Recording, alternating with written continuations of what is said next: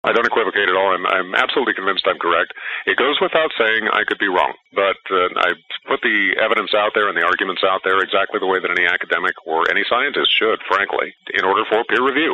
So you look, it's out here. You can quibble with the evidence, you can quibble with the arguments, but the evidence and the arguments are there. And yes, I am pretty solid on them. Ladies and gentlemen, below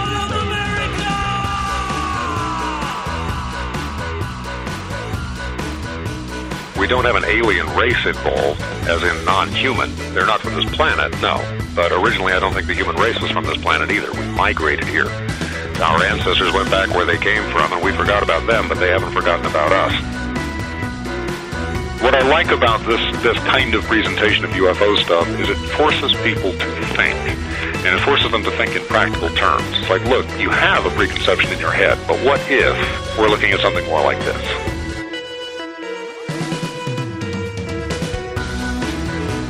Let me tease you with this.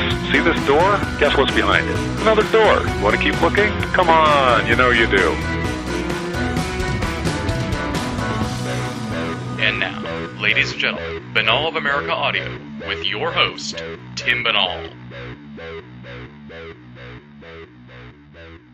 What is going on, my friends? This is Tim Binnall of BinnallofAmerica.com with another edition of BOA Audio Season 6.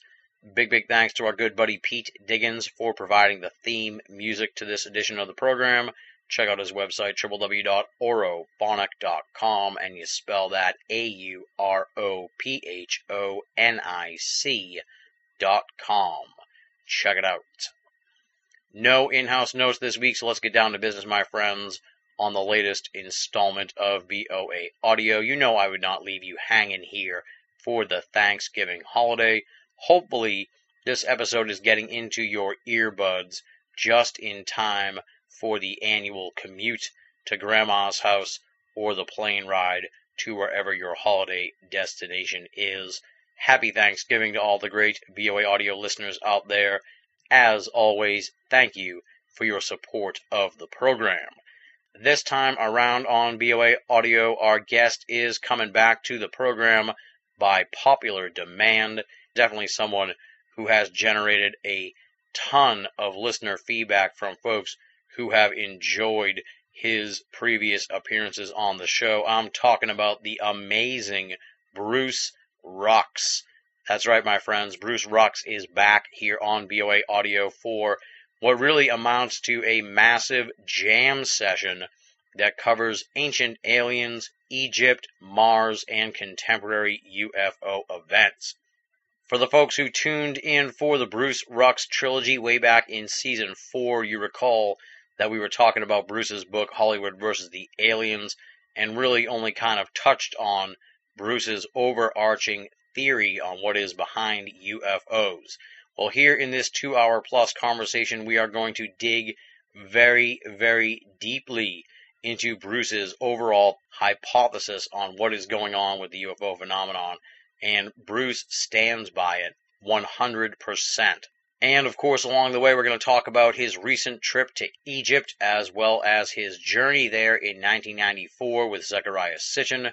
And we'll hear his thoughts on the latest spate of UFO related movies from Hollywood. As I said, Bruce is adamant about his theory on what the UFO phenomenon is all about. And normally, I tend to shy away from guests like that. And even during the course of the interview, I was kind of wondering why I enjoyed talking to Bruce so much, considering he really is sort of the antithesis of my ideal BOA audio guest. And then it kind of came to me when I was listening to the interview a second time around doing the editing of the show. What I like about Bruce is he's kind of like you and me, folks. He took a look at this UFO phenomenon. He really did the research. He really did the study of this entire enigma. And he came to some really startling conclusions that he is certain about. What I like about him, though, is that unlike folks out there in the world of UFO studies who have come to conclusions and are sure about them, Bruce isn't out there proselytizing. He's not out there lecturing people. He's not out there lobbying for his theory really, Bruce only talks about this stuff when we reach out and drag him back to BOA Audio to talk about this stuff. Bruce is not pushing a theory on anybody. Bruce has come to the conclusion of what UFOs are and has walked away. And to me, that's refreshing, remarkable, and really something worth investigating. So we're going to talk about all that stuff, not just the theory, but Bruce's place in the world of ufology. Overall, the whole conversation really picks up where we left off with the Bruce Rux trilogy two years ago.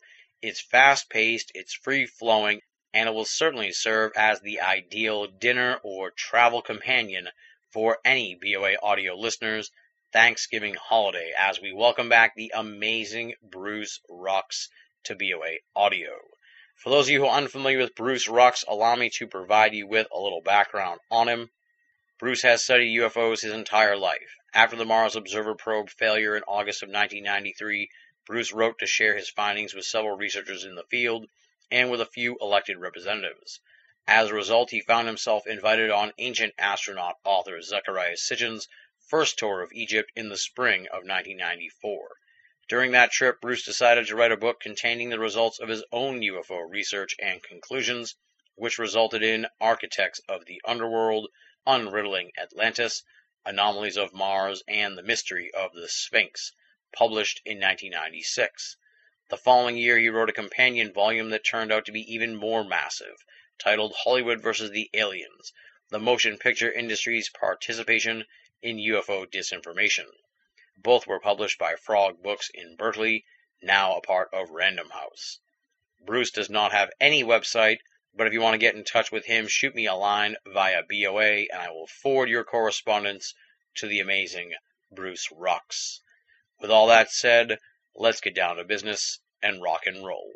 This interview was recorded on November 14th, 2011. Bruce Rux shares his thoughts on the UFO phenomenon, the ancient world, and how it all connects on BOA Audio Season 6. Ladies and gentlemen, welcome to another edition of BOA Audio Season 6. Very excited about this episode, and I'm sure a lot of the listeners are going to be very excited as well because he is back, my friends. By popular demand, the man who starred in the uh, Bruce Rux trilogy back in Season 4 and has spawned just tons of emails from so many listeners all the time. I'm still getting them constantly in, in the interview I like two years ago. Uh, one of the standout guests and shows and showcases we ever had on this program. And uh, here we are. We're at the end of season six, and I can't think of a better guy to bring back. Six, Rux, it all works together. And so many people are going to be psyched to hear that he's back on the show and he's been on on an exciting journey. I don't want to say too much more about it. We'll get into that, but uh, he's been up to some crazy stuff since the last time we talked to him. So it's it's going to be fun. So welcome back to the show, Bruce. It already feels because we've actually been talking now, folks, for like the last ten minutes before we started the show. It feels like I never stopped calling you all those Friday nights when we were taping the trilogy. It's like right back in the saddle here with Bruce Rux. Welcome back to the show, buddy. It's always nice to be here. Let's catch people up on who Bruce Rux is. Give us the bio, the background. I think that would probably be the best way to do it. For the folks who haven't heard the Bruce Rux trilogy, I dare say stop this show right now and go listen to that. It was like six hours long. It was amazing. Obviously, the man behind Hollywood versus the Aliens, which is this like 600 page mind bending book, and uh, Architects of the Underworld as well. But I haven't had a chance really to sit down and digest it yet. So we're sort of just doing I guess you could call it maybe like a little uh, teaser here between what will probably be the next Rux trilogy sometime down the line. So a catch up and uh, you know a touch base. So tell people who is Bruce Rux beyond what I just told them about you, and, and you know give them some bio background and and your story here. Certainly, uh, I'm not sure where to begin exactly. Uh, I was an actor for most of my life for about 20 years. Uh, back in the uh, early 1990s, um, I've been doing a lot of research in UFOs, and I made a few discoveries that I felt needed to be written about. Uh, I made my first trip to Egypt 17 and a half years ago, uh, over Easter of 1994. Uh, that one happened to be with Zecharia Sitchin, who was an ancient astronaut uh, author, deeply indebted to uh, Alexander Kazantsev in Russia, who he probably knew personally. He's, he never said. He was always kind of secretive and private about a lot of things. But I'm pretty sure he must have known Kazantsev. Certainly he knew everything that Kazantsev knew. Uh, Kazantsev, for those who don't know, was kind of the uh, the godfather of ancient astronaut theory. He was the one that was really first exploring all of this stuff in depth and in detail with a great deal of scholarship. Uh, so I went to Egypt with Zecharia Sitchin and the Sinai Peninsula. We covered a lot of territory. We were in uh, Upper and Lower Egypt, and uh, like I said, in the Sinai. Mhm. Um, I decided I would write uh, a couple of books. Well, I actually decided I would write a book, and it became two books. Uh, the first one was Architects of the Underworld, Unriddling Atlantis, Anomalies of Mars, and the Mystery of the Sphinx. And the second was Hollywood versus the Aliens. Uh, we've already talked about Hollywood versus the aliens quite a bit. Mhm. Architects of the Underworld gets into connecting uh, ancient mythologies of the world uh, with UFO phenomena. And I believe the two are in- inextricably intertwined. They're completely connected. Uh, the big problem in the field is that you can find lots of people who will talk about ancient astronauts and not seem to have any problem with that. Mhm. And you can find lots of people who will talk about the modern phenomenon. They don't have any problem with that. But you can't get the people who talk about the modern phenomenon to look at the ancient, and you can't get the people that look at the ancient phenomenon to look at the modern. And to me, they're exactly the same. There's nothing different going on. It's the same people involved, and it's really very easy to piece together, except that you can't get these two camps to sit down and talk with each other. They, they just consider each other's camp to be anathema. So you're saying like the contemporary, the pro-contemporary, I guess you could say, are like think it was what like a different race back then, or they don't even acknowledge the like like either side won't even acknowledge that the other side exists. I guess you could say. The real problem is you get the, the modern ufologists insist that, uh, or the, the prevailing consensus is that uh, they come from some other solar system, that they are not human, that they're performing some weird kind of hybrid experiments on human beings, uh, and you know anyone looking at the ancient astronaut phenomenon, it, it looks at that and says, no, I don't believe anything like that is going on. Frankly, neither do I. I do believe the modern UFO phenomenon is going on, and I think that we're simply misinterpreting it. Uh, we don't have an alien race involved, as in non-human. They're not from this planet, no. But originally, I don't think the human race was from this planet either. We migrated here. We simply forgot about it. Uh, I mean, uh, our ancestors went back where they came from, and we forgot about them, but they haven't forgotten about us.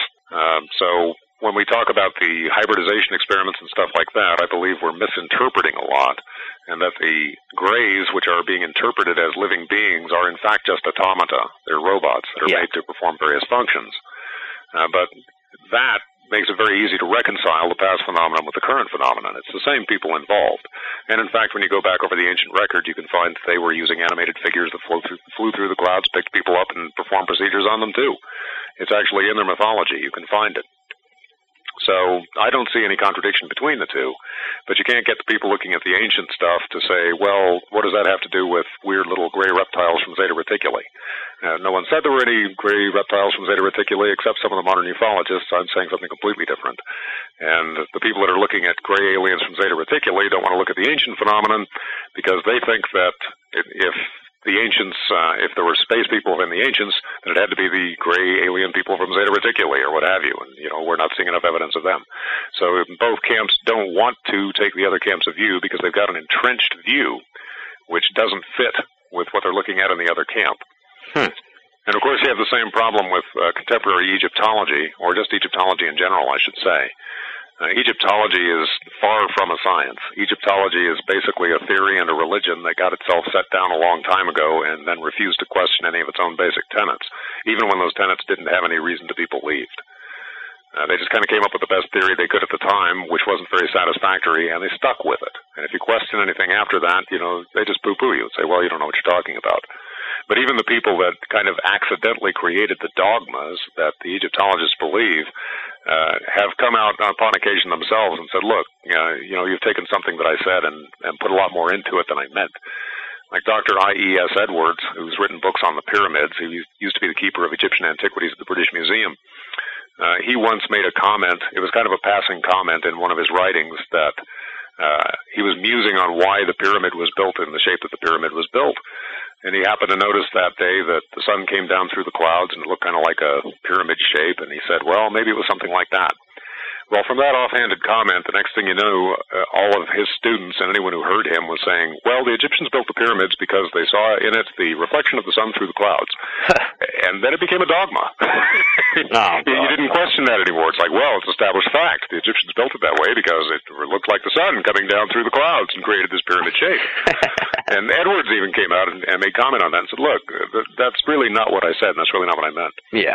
Now let me let's sort of like jump back, I guess, to I want to sort of like really investigate these theories that you have because uh, you're very steadfast on them. You're very, you know, you, you don't really equivocate on this, which I like.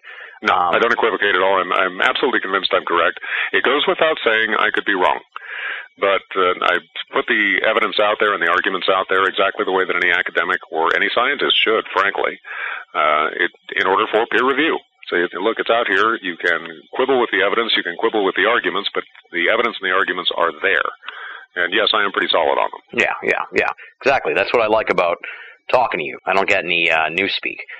So, okay, so who then is behind these robotic craft that are coming here? Um, you know, or craft, I guess you could say, manned by robots. Who who do you think is behind that? We call them by any number of different names in our mythologies. Uh, I tend to call them the Danan, after the Tuatha Dé Danann, or the fairy folk of the Celtic mythology. They could equally well be called the Anunnaki, uh, or those who from heaven to earth came from Sumerian mythology. Uh, you'll find, for instance, the name Anu is used in, frequently in connection with space by the ancients, uh, and with the afterlife al- also. So the Anunnaki or the Danan are what I tend to call them, but you could call them any number of different things. Uh, these are all just names for the gods, if you will. And the gods in all ancient mythologies are human beings just like ourselves, only longer lived and uh, more magical or more technologically advanced, if you will. And frequently, even in the mythology, the technology is explicitly stated. Uh, for instance, Vulcan or, or Hephaestus was making robots in his forge beneath the earth. They helped him walk. He was lame, and he had two female robots that he created that helped him walk. That's actually in the mythology. Yeah, they helped him walk, right? Right. No, I'm just being sarcastic. Like he, he, Oh. created, he created two female robots. That, oh, they were helping him walk. Just they relax. helped him. They helped him with another leg. Let's put it that way. All right, so so then I guess you'd say you're you're saying like the gods. You don't necessarily know if we don't really necessarily know if they're like. I guess technically they're alien because they're not hanging around living here with us. But you don't necessarily know if they're like interdimensional, they're from a planet somewhere or what, right? I believe they. I'm certain they came from another planet. Whether that planet is in this solar system or from out of this solar system, I'm really not sure. There are some good reasons to believe either. Uh, they appear to have been using, if I'm looking just at, at some of the stuff from ancient Egyptian mythology, they appeared at that time to be using something like our own three stage rockets, and they have depictions of these actually drawn in, in several places, um, which would seem to indicate to me that they were actually probably right next door on our own solar system or coming from the planet Mars, is my own guess. Mhm.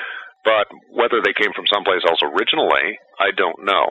Uh, considering they were using three-stage rockets, or what appear to be three-stage rockets, I, I'm inclined to look within the solar system.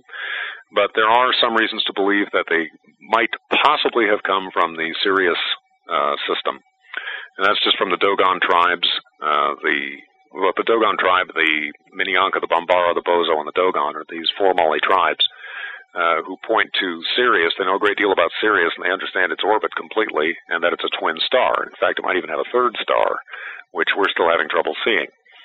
Uh, but they have very accurate knowledge about this that stretches back for generations. And they say they got it from Oannes or Nommo, who came from Sirius. Uh, they're rather specific about that. He actually came from that location. Uh, he wore a, a wetsuit. Well, he wore a fish skin, as they put it, and fell into the ocean from the sky. And he came out of the ocean, took the fish skin off, taught them the arts and sciences, then he put the fish skin back on and went back into the ocean. um, and he, he looks like a human being. He's a bearded human being. There are depictions of him around the world uh, carved in stone. So uh, he's not, you know, some weird fishy-looking creature. Right. And a lot of the people that try and talk about the Sirius mystery say, including the author of the book uh, on the Sirius mystery, uh, Robert Temple, like to say, well, maybe he was some kind of repulsive fish person. They say, well, look, you can see the depiction of him yourself. He's got a, this artificial fish skin. He's pushed the head up, the fish head up on top of his own head, and the mouth is open, looking exactly like a bishop's mitre, and the body of the fish is trailing down behind him with the tail behind him looking exactly like a bishop's robe. This is where we got that iconography.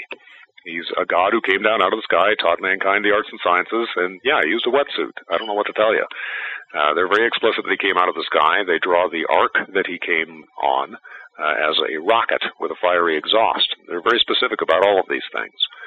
So whether he actually came from Sirius or whether they misunderstood that he came from Sirius and he was just using that as some sort of reference point, I don't know, but I do believe that Oannes or Nommo, by whichever name you wish to call him, did come down out of the sky and did teach mankind the arts and sciences. Because you'll find that in all the world's mythologies, this is just one. These are four tribes uh, in Mali who have this particular mythology, but you'll find it spread through Africa, and it's the exact same thing in Egypt or any place else you go in the world. Obviously, Egypt plays a big part in all this because part of the subtitle for Architects of the Underworld is Mystery of the Sphinx. Where does the whole Egypt thing fit into all this? Egypt becomes of extreme importance because of its age. The only story we have of Atlantis as Atlantis comes from Plato. Plato got it from a Greek statesman named Solon, who claimed to have gotten it from an Egyptian priest. So we're getting the story of Atlantis from a third time remove. Okay. Now, by Plato's reckoning, from what he was told, uh, he got somewhere about 9,700 years before his time or about 11,700 years before ours, somewhere in that neck of the woods. Uh, by his reckoning of the story, as he heard it, Egypt was established by the Atlanteans after Atlantis fell. After Atlantis was destroyed, it was reestablished in Egypt, which carried on its, its traditions. This is from the Egyptian high priests. Mm-hmm. So then the question becomes where is Atlantis or what is Atlantis? Uh, the actual definition of Atlantis as given by Plato. It was a round island. He's very specific about that. It was colored red, white, and black. Uh, it was larger than the known world at the time, the ancient world, which would not fit in the Atlantic basin, I might add. And it was beyond the Pillars of Hercules. Now, beyond the Pillars of Hercules is a little bit deceiving, and it's why everybody thinks of Atlantis being in the Atlantic Ocean. Beyond the Pillars of Hercules had a different meaning to the Greeks, or at least it had another meaning to them. Mm-hmm. And that other meaning is it's beyond the known oceans. The Pillars of Hercules, beyond the Pillars of Hercules was where the supernatural ocean lay that nobody understood. Now, if we accept the supernatural ocean as being the ocean of space, and we know that the ancients did refer to space as an ocean, they did that universally, then, when you take the myth of Atlantis, a red, white, and black land to the west, is also located in the west, beneath the earth and under the sea. Well, how can something be beneath the earth and under the sea? If it's in the sea of space, then it can be. Yeah. If you look at the sun as our point of orientation, which is why we use that word, it rises in the east, then that which is in the east is upper, and that which is in the west is lower, in a descending order, so to speak. Well, looking at it by that logic, if you look at the sea of space, uh, one below us to the west would be a red, white, and black land that is known as Mars. Hmm. And it would be beneath the earth and under the ocean in the sea of space. And all the world mythologies have got this red land to the west, this mysterious red land to the west. It's the land of the dead, the abode of the dead. Well, we've got one right there. And it appears to have what look like Egyptian artifacts on it, including what to me looks very much like the face of Ra. Now, I've sent you pictures of that so you can judge for yourself, uh, showing the ones that I had from my original sketch in the book, uh, which came off of the 1976 Viking Mars probe photos and the NASA enhancements of the same, uh, and the more current 2000 images from the year 2000 taken just from the overhead probe there that are just straight overhead shots, no enhancements whatsoever. Uh, but I believe when you look at both of those, if you look at them honestly, uh, then we're not looking at something that was ever intended to be a human face. What we're looking at is a hawk in Egyptian headdress, or the god Ra, who was in Egyptian mythology described as having been built in the Red Land of Egypt, very specifically in Lower Egypt. Uh, and the Sphinx was supposed to have been built in Ra's image. Well, our Sphinx in Giza does not look like a hawk. Ra was depicted as a hawk. The one on Mars does look like a hawk. So there I've got uh, a sphinx face looking like Ra in a red land with Egyptian artifacts around it, what appears to be a pyramid complex. This is what Richard Hoagland was writing about in the Monuments of Mars. Yeah. And several other people, of course, have been writing about it as well. He's hardly alone on that.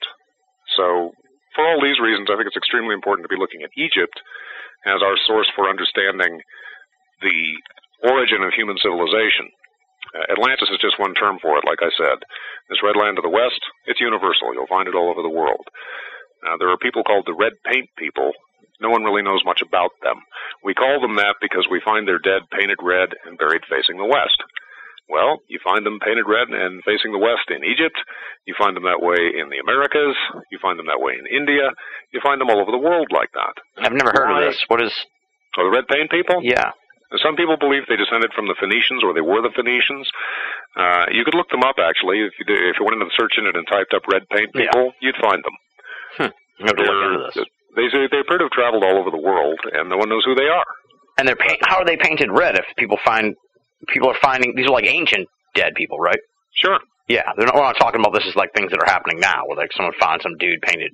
Oh no no Red no! This, this is from shit. ancient times. Yeah, okay. Yeah, this is all from ancient times. How do they know they were painted red if that when they dig them up though? They're, they're red. They're painted in red ochre paint. It stays. Even if the body like disintegrates into a skeleton? Oh, it's not just the body. They paint the clothes. They Ah, paint them red. Okay. I had to, uh, this sounds unbelievable. I have I had to keep asking these. Yeah, look them up. Yeah, weird, weird.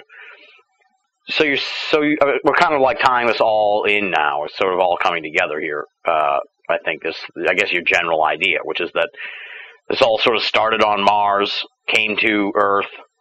Then, what do you think happened to Mars? It just it got destroyed, or what? Yes, I think Mars got destroyed. Uh, this also is not a novel or unique idea. It's been proposed by uh, several mathematicians and astronomers uh, to explain some of the anomalies in our solar system. For instance, according to Bode's law, uh, planets are always found at particular increments from their parent star. And we've never found an exception to this anywhere in the universe. So uh, they're they're measured by astronomical units. I can't give you the exact math behind it, but you always you'll know exactly where a planet's going to be because you can just look at Bode's law and say, well, look, there's going to be one here, one here, one here, one here, one here. Okay. Okay, well, where there should be a fifth planet in our solar system is an asteroid belt. Ah, So what happened to that planet? It had to have been a planet at one point. Mars has a flat ellipse of an orbit. Why does it have a flat ellipse of an orbit instead of something more regular? The answer to this would be something destroyed that fifth planet. Uh, whatever that something was, turned the fifth planet into the asteroid belt and took some of the mass of that planet away with it. Now, here we're theorizing a potential large body that is at the outer rim of our solar system, probably captured in antiquity. This is where we start getting into Zecharia Sitchin's territory, but he is not alone in this. There have, like I said, been several astronomers and mathematicians who've argued the exact same thing. That some very large body at the at, at the edge of our solar system that was not originally part of our solar system got captured in antiquity and pulled in a counter orbit to the rest of our planets.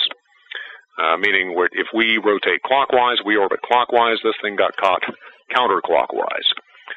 Now, when it passed close to the sun, which it very, very rarely does, it came close to Mars and the fifth planet.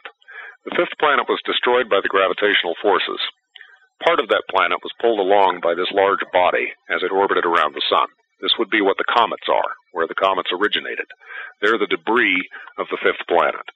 Now, standard astronomers will not tell you that. They'll tell you they came from the Oort cloud. I'm telling you the opposite. I'm saying they came from here, and we're registering them as the Oort cloud. Hmm. They go beyond our solar system. so we're talking Planet X type stuff here now. We are talking Planet X. That's Okay. exactly what we're talking about. Um, planet X pulled this, uh, pulled the debris of the fifth planet along with it, or some of it, which we recognize as the comets, and they come back. Uh, and the rest of the fifth planet is the asteroid belt. well, with the loss of all of that mass from the fifth planet, the orbit of Mars suffered horribly. It went into a flat ellipse. Uh, if you picture the sun as a central oval, and then or a central circle, and then draw a very long oval around that circle. Then you have the orbit of Mars. It comes really close to the sun, then it goes way far away. Then it comes back close, and it goes way far away. And it does this continually. It Mhm. shouldn't do that, but it does. Now, it would do that if, as I just said, a lot of the mass that had been holding it in place gravitationally had been destroyed or removed. Now, when that happened, if it happened, it tore away Mars's atmosphere and the water that it had, and we do have evidence that there was substantial water on Mars at one time. We still find it in permafrost in the soil. NASA will tell you this. It probably had a very, very large body of water on it at one time. That would have been sucked into space and locked into the soil, what was left in the permafrost that we register there today. Yeah. In other words, it would have destroyed the planet. It would Yeah. have made it no longer viable. So probably in extreme antiquity, and, and by extreme antiquity I mean 450,000 to a half million years. Okay. Uh, that is the, theor- the theoretical dating that NASA will give you on this area of Cydonia. Uh, and Cydonia is the area that we're talking about that has what appear to be Egyptian uh, artifacts, Egyptian structures, an Egyptian sphinx, actually two Egyptian sphinxes, uh, one of which looks very much like a hawk, and the one across from it looking very much like a baboon, uh, which would be Thoth. And you know where I find the one, it's uh, pretty likely to, uh, that you would find the other. It's kind of like going to Mount Rushmore. I see one president. Oh, look, there are three more. Yeah, exactly. Why stop So- at one? Yeah, exactly. Uh, so it's not unlikely, and well, that's what they look like. Now, how about we try and look at these timelines then? Because you're saying that this destruction probably happened like half a million years ago. Somewhere in that neck of the woods. So, what? But how do we? Well, how does that sync up with the Earth time? What's going on on Earth at that point? Are we? Are, we, Well- are, we, are there actual people yet, or what? I don't know. I really have no knowledge of. this would have been right about the time that Homo erectus was first showing up on the scene, or our first uh, human ancestor or human-like ancestor, if we accept evolution as uh, the proper model. And I, I couldn't really tell you whether it's the proper model or not. It's just the best we've got at the moment. so we're not talking Sumerians yet. Uh, we wouldn't be talking an advanced civilization, no. Sumer, to the best of our knowledge, goes back what about six, seven thousand years. Oh, so we're talking quite a quite a time difference Oh, then. entire epochs So what were these? So the where? So then, I, uh, theoretically, I guess then people had to have left Mars before it got destroyed, or while it was getting destroyed. Then they just wandered around for like half a million years, then come to Earth. No, my guess is they came here, and the same catastrophe that destroyed Mars also destroyed Earth. Hmm. Okay, or just messed it up pretty bad because Messed it up pretty now. bad. yes. Maybe it made I it more humanity ideal. Was not, yeah, Maybe, humanity you was not completely wiped out, but I do believe that there was a substantial catastrophe on Earth as well. Okay, okay, but it could have been like one of those beneficial. Like maybe we got all their water. You know, like it all got Well- sucked up on Mars and then spit back onto Earth, and it was like we we used to be like Mars. Yeah, actually, if you get into the mythologies, uh, there is quite a bit uh, about the gods using the destroyed former world, which is often referred to as a decapitated head. Uh, they confer with the decapitated head, and they take its knowledge to the new world and, and build the new world out of the remains of the old one. So, yeah, there's a possibility of that. The moon might figure into that as well. Uh, the moon is extremely mysterious. We really don't know anything about it. Uh, if you ask NASA about it, you'll get as many different answers about the moon as people you ask at NASA. Interesting. Yeah, I know. I know you're a, a, a moon hoax proponent. So we actually had a moon hoaxer on the show uh, a few months ago. You should check it out. Right. Okay, so you think they probably just came here and what? Here we get into, we have to go back into the mythology again if we want to look for answers. Okay. Now, in the ancient mythology, let's take the Sumerian, uh, since that's pretty intact. And it's basically the origin of our Bible. Egyptian mythology and Sumerian mythology are basically the origin of our Bible as we recognize it.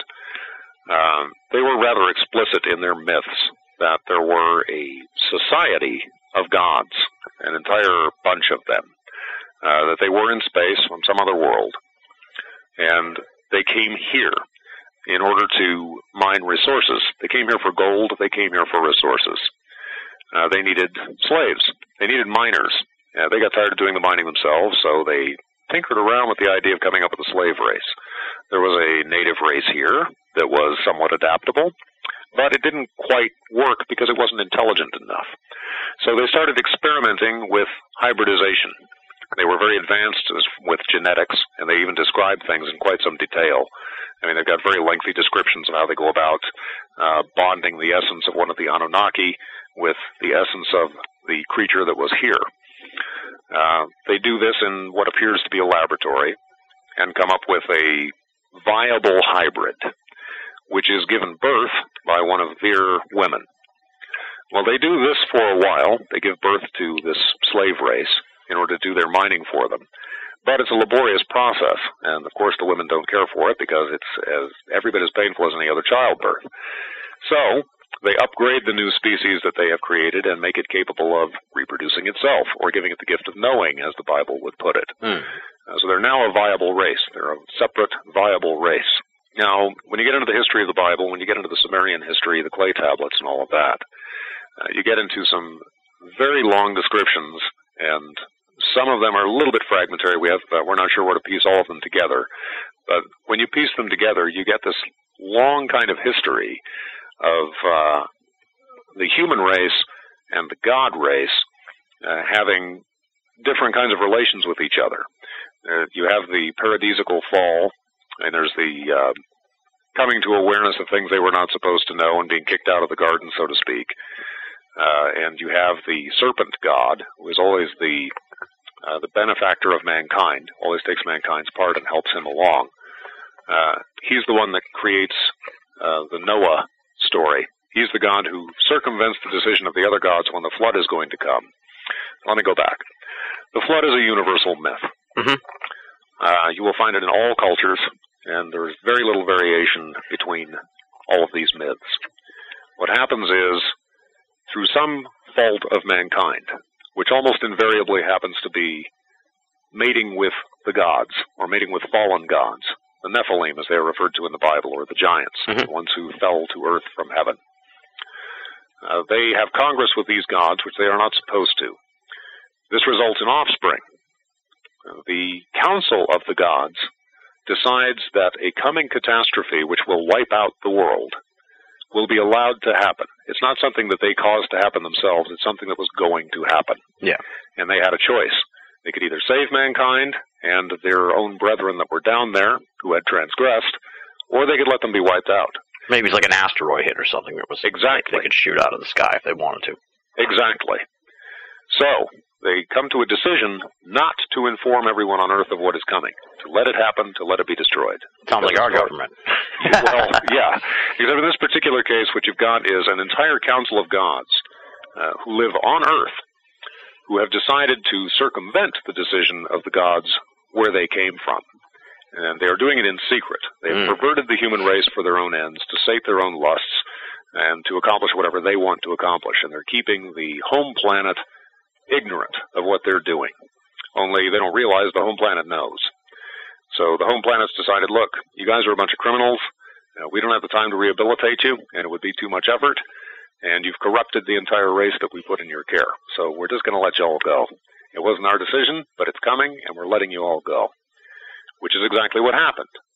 And at the time that the Council of Gods decided they were going to let this happen, there was one, Enki, as he is referred to in the Sumerian mythology, or he close, most closely relate to Thoth in the Egyptian mythology. And in fact, you can find this exact story in chapter 175 of Theban Recension of the Book of the Dead with Thoth. Um, he decided to circumvent the decision of the gods. And what he did was say, look, uh, I promise along with the rest of you, I will not inform mankind of what is coming. We're just going to let it happen. There's, that's that. So to circumvent his promise, which he had planned to do from the very beginning, the subtlest of God's creatures, as the Bible describes him, he said, uh, I promised that I wouldn't tell mankind, so this is what we're going to do. He got a friend of his, and the friend of his went on down to earth with him, and they found a righteous man, who is Noah, or Ziusudra, or uh, Kazizantra, or any number of different names in different mythologies. But he is always the lover of right, righteousness and truth. He's a righteous man. And Enki and his friend find the righteous man, and they go to where he's sleeping, and they set up a screen. And they contrive to wake Noah up, and then they perform this little drama behind the screen for him, in which Enki says, Oh, that I had not promised not to warn mankind of the catastrophe that was coming. if I could only let someone know that a massive flood was going to wipe out everything on this planet, if only I could tell them. What I would tell them to do is this. Make an ark by these particular dimensions. I will send someone to pilot it, and on this given date, we're all going to take a little trip somewhere and be safe. By the way, while you're at it, gather the essence of every animal, okay? And we'll take that on board with us. That way we won't lose everything. That's what I'd tell them if I was able to. and of course, you know, that's how Noah gets it. That's how he circum- how Enki circumvents his promise. And sure enough, a remnant of mankind and all of the seeds of life are saved. So when the world is destroyed, uh, the gods are so horrified by the destruction of the earth that they shake in fear. Uh, but when it's all over, they regret having been so rash as to wipe out all of mankind. And at that point, Enki reveals what he's done and said, "Look, guys, uh, I kind of, you know, held on to a few." And they forgave him his deception because, after all, they were feeling kind of rash themselves. And that's the story. You'll find it all over the world. and that's how we end up here. And that's how we end up here.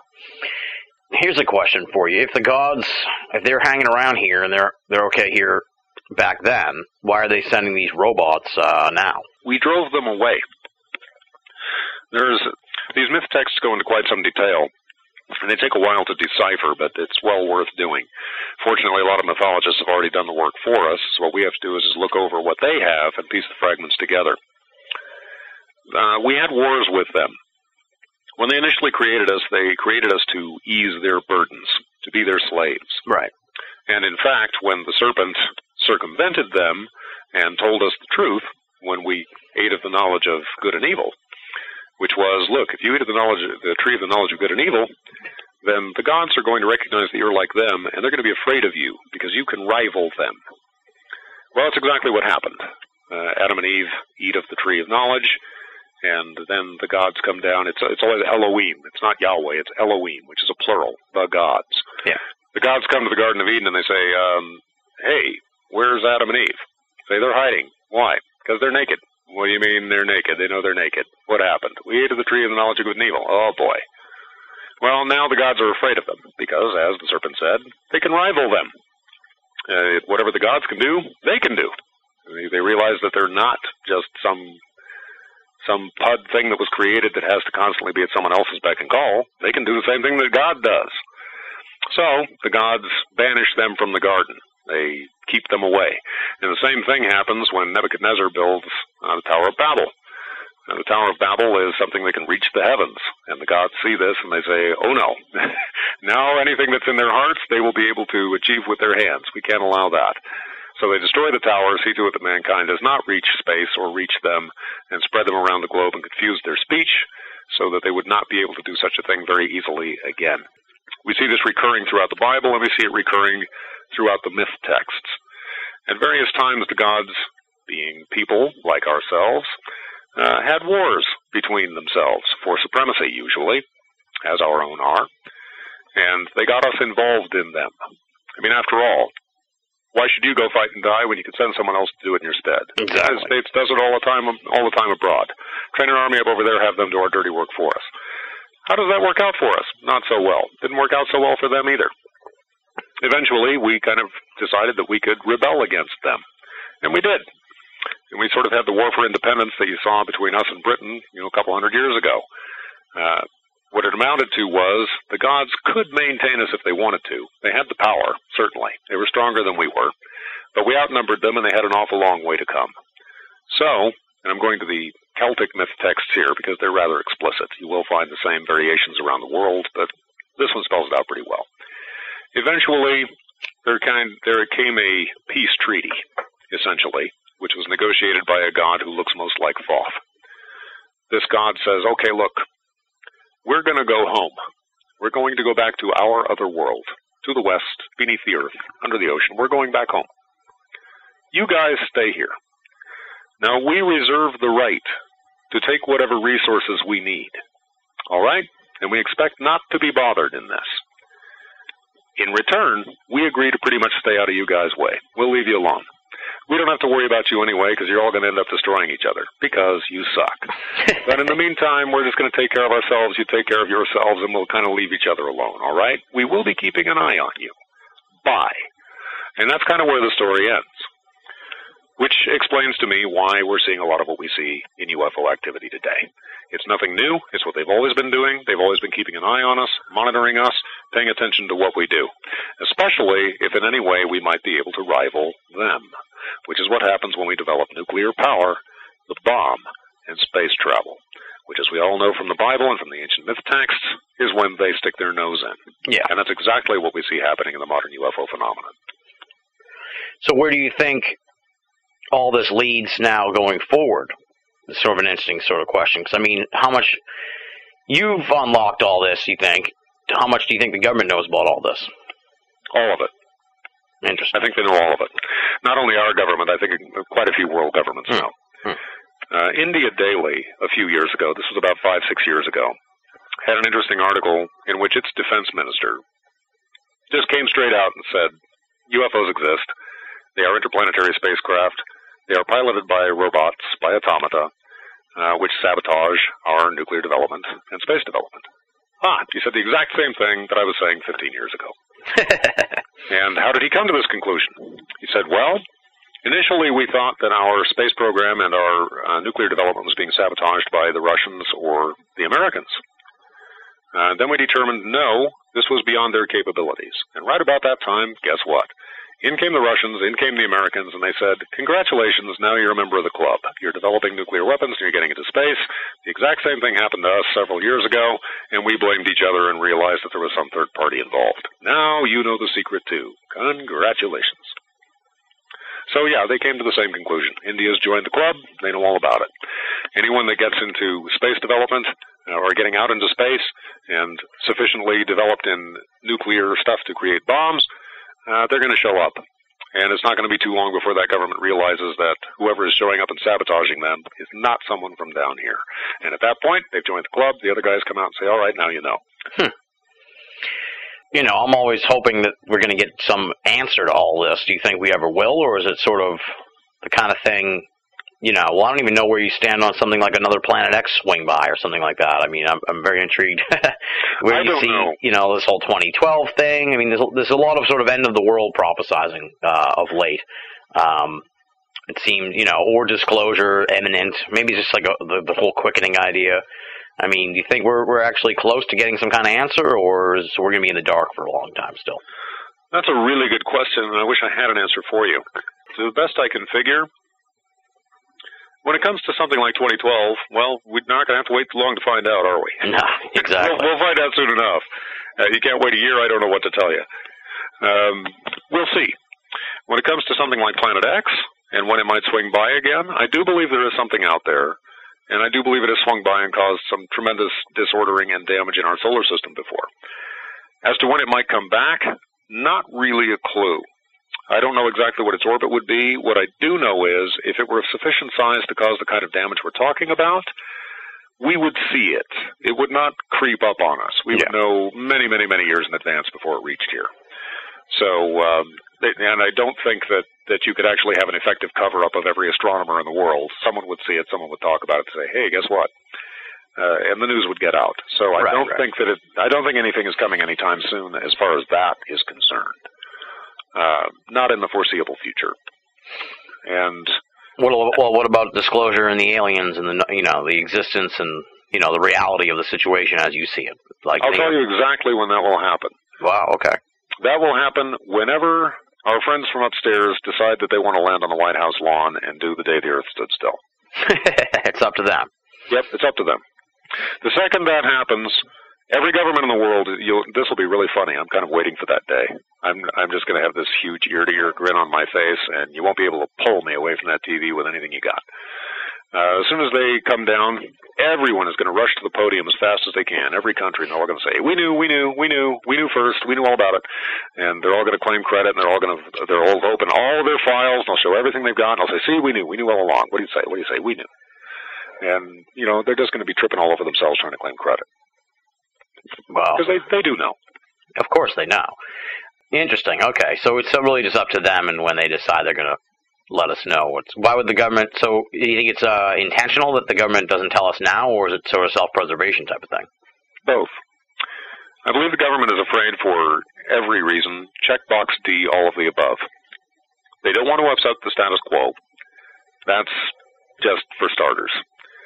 As soon as you admit that there is another race out there that is superior to us, and that they've been around a lot longer than we have, you have to rewrite pretty much everything. You got to rewrite all the history books. You have to re-examine your entire culture, uh, our politics, everything. And they're afraid, all the governments are afraid of that collapsing. They don't want unrest. Yeah. What they want is to maintain control. And I don't even blame them for that. That makes perfect sense. You don't want people running around in the streets. They're afraid of panic. Uh, they don't want people running around in the streets. They don't want doomsday cults uh, saying, well, you know, God has come back to take us away and, and kill the rest of you and fuck y'all. they don't want any of that. They want everyone to go on with their lives and to go to their jobs and keep the economy running. Uh, they don't want people panicking or preparing for doomsday or or creating problems. right. So they don't talk about it. Uh, they just kind of keep it under wraps by policy. It, it, forget the word conspiracy. Conspiracy gets thrown around too much and is badly misunderstood. It's policy, and it's been policy from the beginning. You just don't talk about it. Uh, they maintain things in in secret. They pass the files back and forth. They know what's going on. The people that need to know know. Um, and it's not like the Russians don't know. It's not like India doesn't know. A lot of people know. A lot of governments know. France knows. Britain knows. A whole lot of people know. Yeah. Uh, they may talk about it behind closed doors, much in the same way that we're talking about it now, and I'm sure they do to some extent. Uh, and, and I'm sure they do in the National Security Agency and in the CIA and in a few other government agencies and bureaus uh, where it becomes important. The National Security Council, yes, of course they know. Do they discuss it? Yes, when it's important, along with uh, relations between the United States and Russia, China, Britain, and all the other stuff that they talk about. Uh, it's just one more thing on the table that they discuss, that they prefer to keep away from the public at large because they're afraid of what kind of repercussions there might be if people realized the truth. Very intriguing. So this is I, I, we sort of really unstrung the whole theory here. I find it very interesting. And you, and you, like you, like you said earlier, you really don't equivocate on this. You're pretty certain of it all, which is uh, refreshing. I'm very certain of it all. As I said before, it does go without saying I could be wrong. However, I've got my evidence all lined up, and I have presented it in a couple of books. And if someone wants to attack the theories and the arguments, that's fine. But I'm going on the theories and the arguments because, as far as I'm concerned, they're solid. Yeah, yeah. Very interesting. So, like, the modern era really kind of kicked off because of the whole nuclear development and moving into space, and yeah, that, that, absolutely. Yeah, well, that's exactly when you see it taking off. There is evidence of it before that. There's evidence of it all the way back in the ancient world, and it is consistent. But where you see it really taking off is from the moment that we set off bombs down here. As soon as we set off nuclear bombs, there they were. They were at the Trinity test site. You can get this from a book called The Making of the Atomic Bomb by Richard Rhodes, who's a Pulitzer Prize winner. This is not from a UFO book. This is from a science book about the making of the atomic bomb, a history book. What happened at the Trinity test site was there were these UFOs flying around uh, before, during, and after the Trinity test, the explosion of the first atomic bomb in, uh, in the world, at least in the modern era.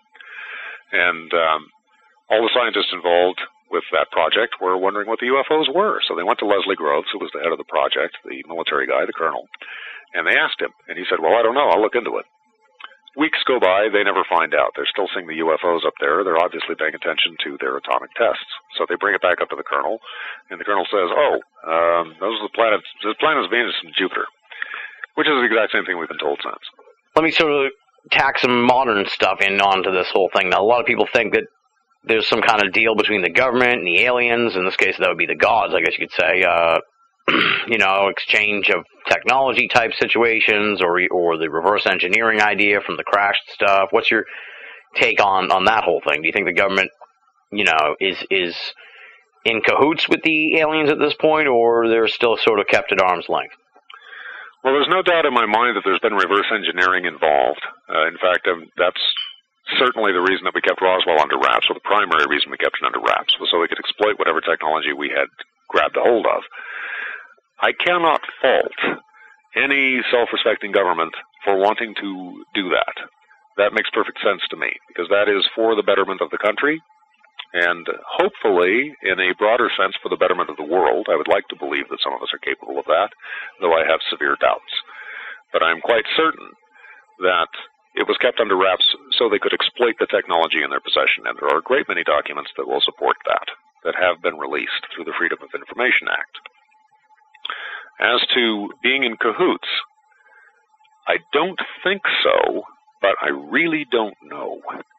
Uh, I have to assume that there has been some form of contact between governments on this planet and their government out there, or their governments out there. I don't know how many governments they might have. We're one planet, and we have how many different governments here, and how well do we all get along? exactly. So even if these guys all come from just one planet, let alone a bunch, and they might come from a bunch, but even if they came from just one, I don't know that we're not seeing some Russian ships down here, some U.S. ships down here, some British, French, Indian, what have you.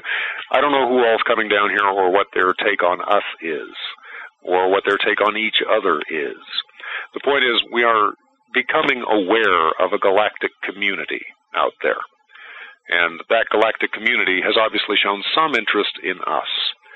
So I have to assume that at least some of their governments or some of their representatives have in some way contacted ours down here. Yeah.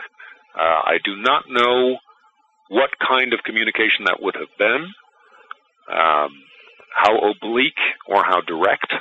I really would not have any way of saying. That's entirely guesswork. But I have no doubt whatsoever that we've been exploiting their technology. When we created the atomic bomb, uh, Oppenheimer, in an interview, uh, once said, when he was asked by uh, an interviewer, was this the first atomic bomb explosion in, in history at Trinity? And he said, well, yes, in modern history. And he was specific by slipping that word in. Hmm. And Truman, in his notes, had mentioned uh, in his notebook, said that we had resurrected an ancient technology that was truly terrifying. And he was referring to the bomb. Interesting. These aliens, man. Troublesome. Yes. the whole thing is troublesome. Yes. Or, or we are. Take your pick. Well, we definitely are. Well, it sort of raises the idea, the issue, the concept, I guess you could say, that, you know, it's like we revered these gods in ancient times, but it, it, maybe we've reached a level now where we're on par with what, almost with what they had been when they came here originally in the first place. Like we have become gods in a way. It's very. Hence the title Yeah. Independence Day. Yes. And like in the movie. Mm-hmm. Yeah. Uh, I think that's a lot of what it's about. That is initially what happened in the ancient mythologies. Uh, we grew to rival them exactly as they were afraid we would. Uh, Planet of the Apes. It's like, look, we outnumber them now. We know what they know. Uh, we can chase them out of here, and we did.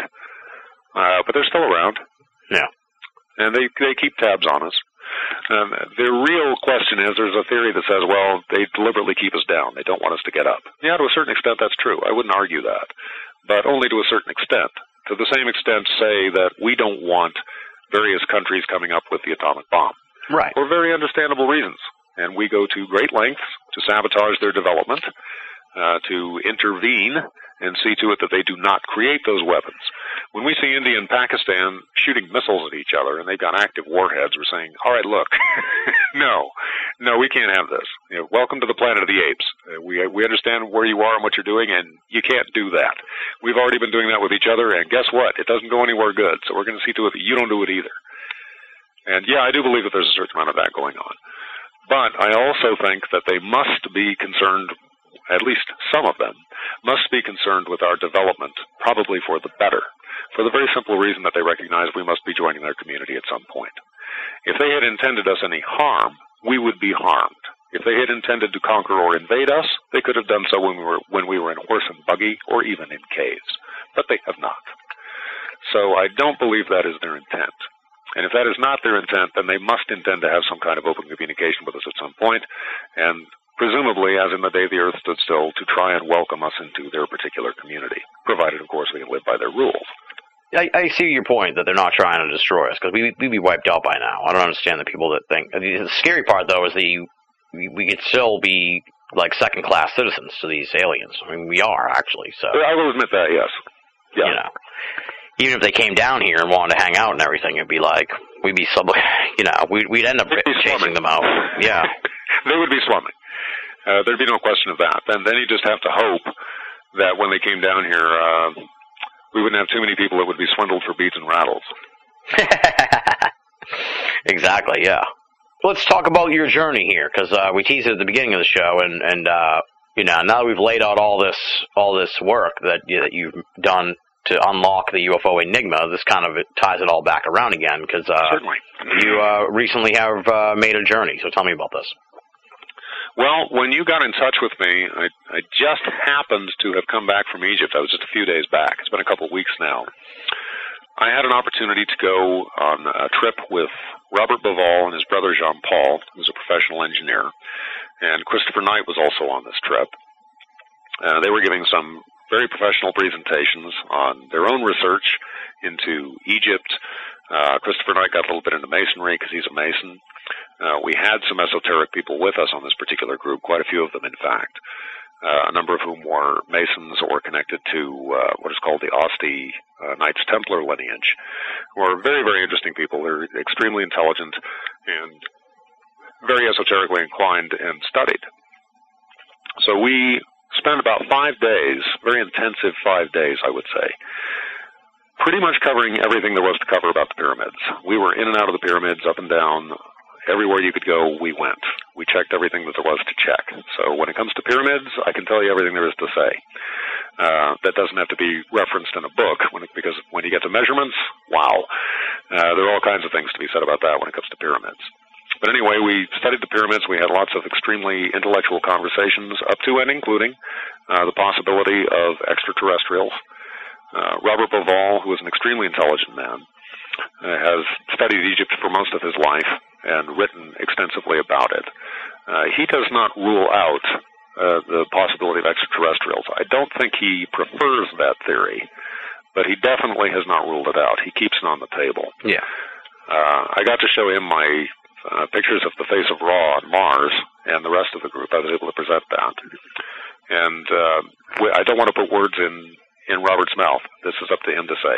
Uh, he did not confirm or deny that he noticed that it was there. What he did say was he gave it about a 50-50 chance and that it was well worth pursuing uh, further investigation. Nice, nice. So did you like learn I you know, it's sort of a broad question, but like did you learn or see or pick up anything on the trip? I'm sure it's like a myriad of things. Oh, um, yeah. you know, that strengthened your convictions about this whole uh, you know, theory of the gods and the UFOs. Yes. Uh, one of those things is something that Bauval himself noticed uh, about, what, 15, 17 years ago, somewhere that neck of the woods, shortly before I wrote, and I did refer to it in my own book. And that was the correlation between the pyramids of Giza and the belts, uh, the stars of Orion's belt. Uh, he could, in fact, take it further, which I did, and connect it to the Teotihuacan complex in Mexico. The same three pyramids in that complex also mirror the stars of Orion's belt. In 1975, there was a, a pair of authors who wrote a book called Destiny Mars in Britain. One of them was a mathematician named M.W. Saunders, and the other was a famous Scottish astronomer named Duncan Lunan. Uh, in their book, they came to the conclusion, uh, without trying to to promote extraterrestrials or anything like that, they just said, look, we don't know what the reason for this is, but the pyramids of the Teotihuacan complex and the pyramids of the Giza complex together describe an orbital rotation lock with the planet Mars. There are also a great many measurements of Mars and Mars's moons incorporated in the Great Pyramid. We don't know why this is the case. We're just telling you that it is the case. Hmm. Well, the book never went very far, and it's very, very hard to find, and I have not been able to read it myself. I've had to read summaries and conclusions from other parties because it's just not found. But these are very, you know, high credentialed people who are proposing this, and I believe that they're completely correct. Uh, Bauval is correct; they mirror the stars in Orion's belt. Uh, Saunders and Lunan are correct that they describe an orbital rotation lock with the planet Mars, and the reason that they would describe an orbital rotation lock with the planet Mars is because someone needed an orbital rotation lock with the planet Mars. In other words, they're not pretty pictures. They're there to be used. They serve a great many functions. The pyramids serve many functions. But one of those, at least in those two complexes, is to help people who are navigating between Earth and Mars. And I've pretty much got the word of Saunders and Lunan on that. Hmm. And like I said, Bauval is correct as far as the the Orion Belt thing is concerned, which takes us back to the 10,500 BC date, or close to uh, what we have for an Atlantis destruction date, which, if I remember right, was I said like 9700 BC for Plato, or what he thought. We're talking about you know a close correlation here, within a thousand years or even 500 years, uh, between Plato's account uh, the 10,500 BC correlation of the Orion belt stars being directly over the Giza complex and mirroring the pyramids exactly, and a 10,500 BC date that keeps seeming to recur around the world as to when this complex was built, or at least when it was started. The first time, the Zep Tepi in Egyptian mythology. This would be why the Sphinx is a lion and gazing due east, because 10,500 years ago, it would have been looking at Regulus, or the heart of the lion, Leo, in the sky. It would be looking at its mirror image. And these pyramids, these structures, are mirroring the stars and mirroring the Milky Way, because that's how the Egyptians looked at things. They understood the precession of the equinox. The only way to understand the precession of the equinox is to study the stars for thousands of years. How did the Egyptians know it? We know that they knew it. It's in their mythology. It's in the numbers in their mythology. And they recount it pretty specifically. The Sumerians knew it too. So they didn't get it from nowhere. Either someone handed it to them, or they had been studying it for thousands of years and figured it out. But you really have no other way to go except those two paths right there. Interesting. Now, the 10,500 is when the complex was built, you're saying, because originally you said you thought that Mars was destroyed like half a million years ago. So we're still trying to. Well, the know, complex on Mars was built a half million years ago. As to when it was destroyed, I don't know. ah, But it was probably built about a half million years ago. So you don't think? Okay, okay. So so you're saying that the destruction of Mars, the whole thing with the planet X and the asteroid belt and all that, wasn't necessarily half a million years ago. Could have been as recent as just 12 or 13,000 years ago. Oh, okay. I'm really not sure. I don't know. Oh, okay. And as a matter of fact, I'm not sure the astronomers would know either. Hmm. Okay. So that would put them in line with being able to travel back and forth from Mars to Earth and everything. Sure. Uh, technically, I think there are probably still some people there. They be, they would be living under the surface, and there is some reason from our probe data to believe that they might be. Uh, when the Phobos probes were there, we, we've had several interesting things from the probes that have been sent there, both by the United States and Mars. Yeah. Uh, one of the things the Phobos probes picked up was a rectilinear grid pattern that was huge, that was photographed only by the infrared cameras, not by the surface cameras. And the head of the London Science Museum said, if I didn't know better, I'd swear that was an aerial view of Los Angeles. Uh, the implication is it's beneath the surface. It was in the equatorial region, and obviously that implication then would be that there's an underground city there, or something like. Or could it be a city that got just wiped out, like covered with some stuff? You know, like uh, like a Pompeii type situation. Why would it still be hot? It's still registered Ah, as a heat source. All right, all right. Now, mind you, it could just be some weird kind of rectilinear grid of thermal vents, but it does look like an aerial view of a city. Interesting, interesting. Tell me a little bit more about this trip. Uh, I'd be scared to go down to Egypt this time. You know, after all the uprisings and everything. was it like? What was the? You know, on a, What's the climate? yeah, on a pure sociological level, what was that? What was that experience like? Well, first off, just I don't want to alarm anybody. In fact, I would like to beef up tourism for Egypt. Uh, you don't have anything to worry about in Egypt. You're not going to get shot or you're not going to get robbed. Things are, are perfectly stable there and perfectly comfortable. Uh, however, like I said, we had uh, people in our group who were of the Asti Templar lineage and who were Freemasons. Technically, Freemasonry is illegal in Egypt, as Oh, it is in, as it is in most, if not all, Islamic countries. Um, which tells you something about the United States. This is one of those times where, yes, everybody, if you're in the United States or in the UK listening right now, count your blessings and recognize what the founding fathers did when they created the Constitution. You you can talk about things here, you can go to your lodge, you can go to your church, and everything is fine. Well, you can't really do that in Egypt. That's all underground, and technically it's illegal. Uh, they are a little bit touchy, especially now. Uh, the people in this particular lineage and a lot of the Freemasons, one of their primary symbols is what we call the Star of David, or the symbol of the Temple of Solomon. Uh, so in Egypt, that is interpreted as, oh, these are Zionists. Therefore, they are the enemy. They have to be wiped out. They have to be kept out. They're dangerous. Be careful. So they're just automatically labeled as Zionists.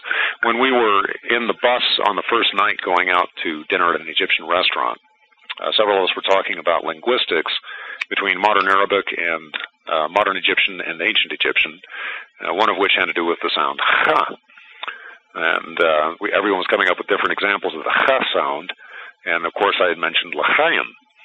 And as soon as I did that, uh, Robert Bauval's brother, Jean Paul, was a very nice man. And they both spent a lot of time in Egypt. Robert was born there. Mhm. He just gave me a look. and he said, you, you don't want to say that too loud here. he Oh, wow. eyeing the bus driver. And I immediately took a point and said, yeah, yeah, I understand what you're saying, and I didn't anymore.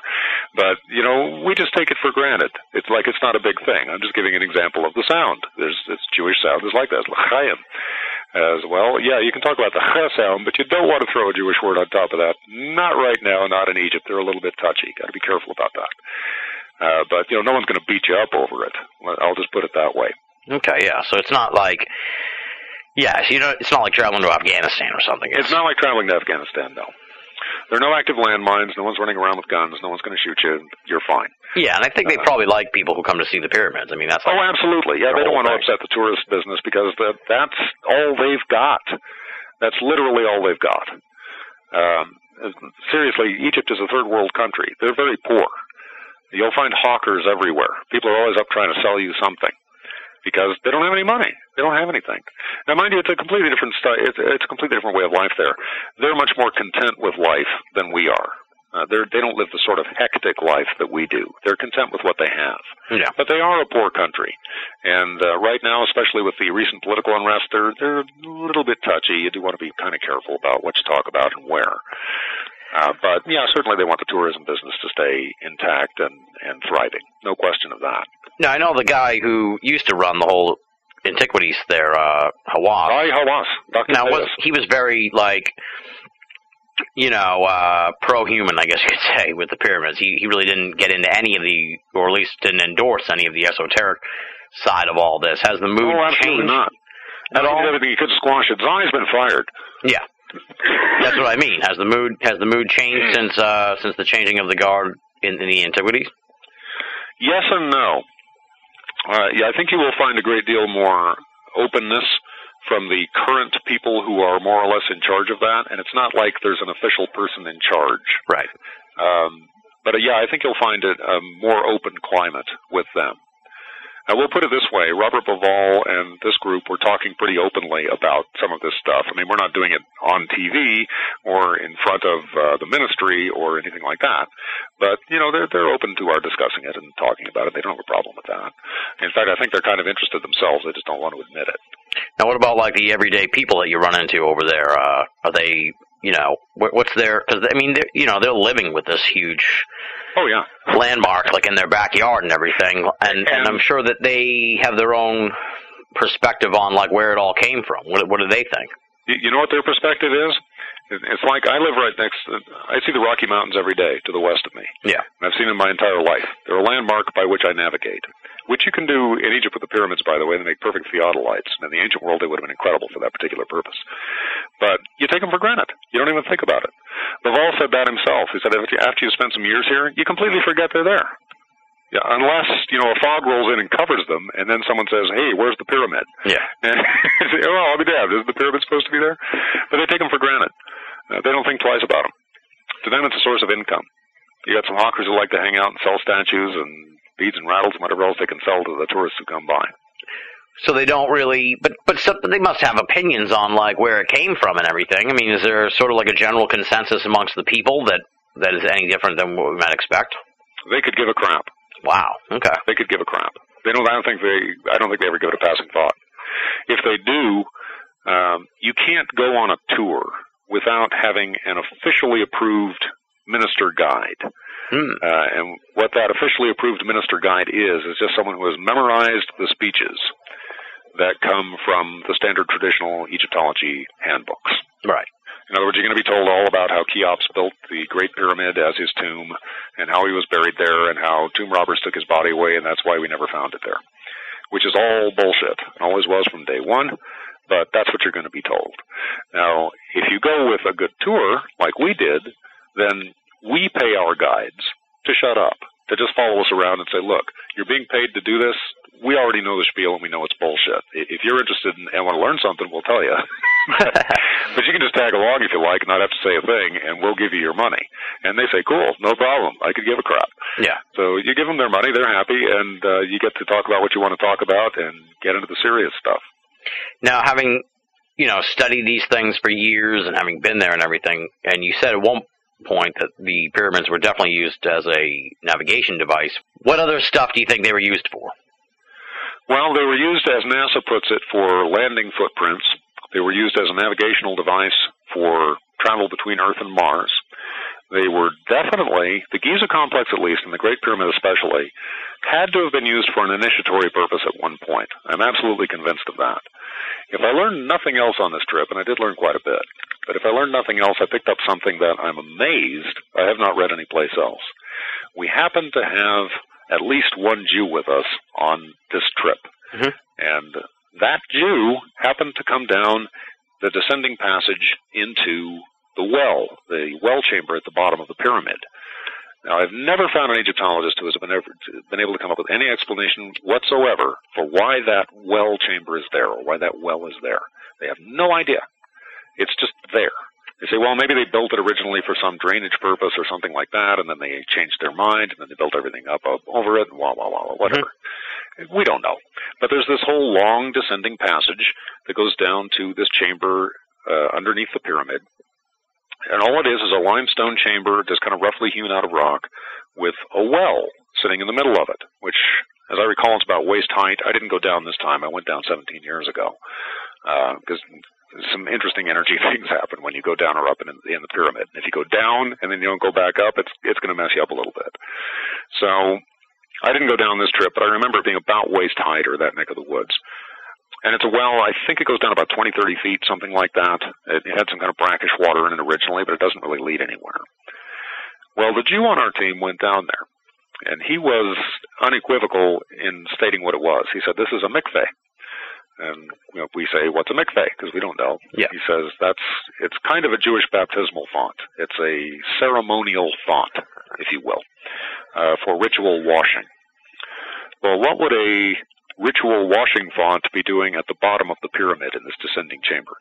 Well, if you know anything about initiatory bodies, and I do, then that would be because you're performing initiations there. That's where you start the initiation. You go down there, you get your, your baptism or your cleansing, uh, and that starts you on the journey. Then you would climb up that passage, and then you would go up the other differing passages, ending in the king's chamber, which makes perfect sense out of why the entrance into the king's chamber is so low. It's got this very, very low tunnel that you have to stoop to get through.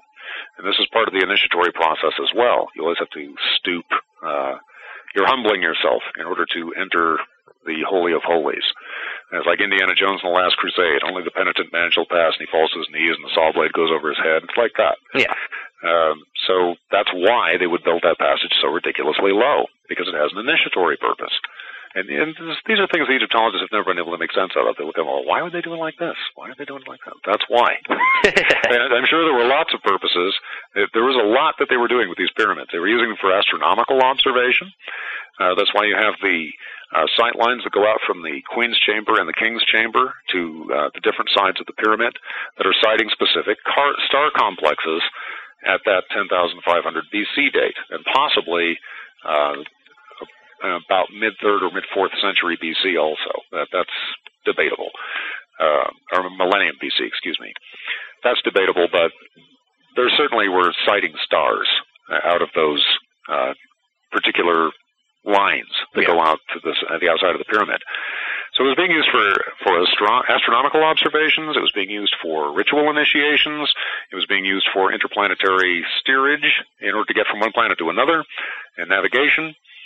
Uh, it was being used for theodolites. In the ancient world, you could see the pyramids, especially when they were covered in their 100 inches of white limestone uh, all over. You could see those damn things all across the ancient world. It's a flat desert, for God's sake. You're coming from hundreds of miles away. You see the damn pyramids. Well, the way that they're built and their size, and the way that they're the one is slightly offset. Wherever you are in position to those pyramids, if you understand how to use a theodolite, you will know exactly how far away you are from Egypt and exactly what your location is, just by looking at the damn pyramids. What's a, theo- what's a theodolite? on- What now? What's a theodolite? A theodolite is very simple. It's a surveying thing. If you, it's like a plumb line. Okay. If you just uh, hold out a string with a weight on the end of it, and if you're accustomed to gauging the size, uh, what you do is you hold that up next to something recognizable like the pyramids.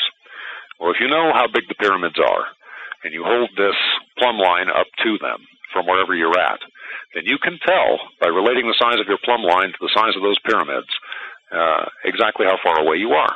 And you can tell by looking at the relation of the pyramids to each other exactly what direction you're in.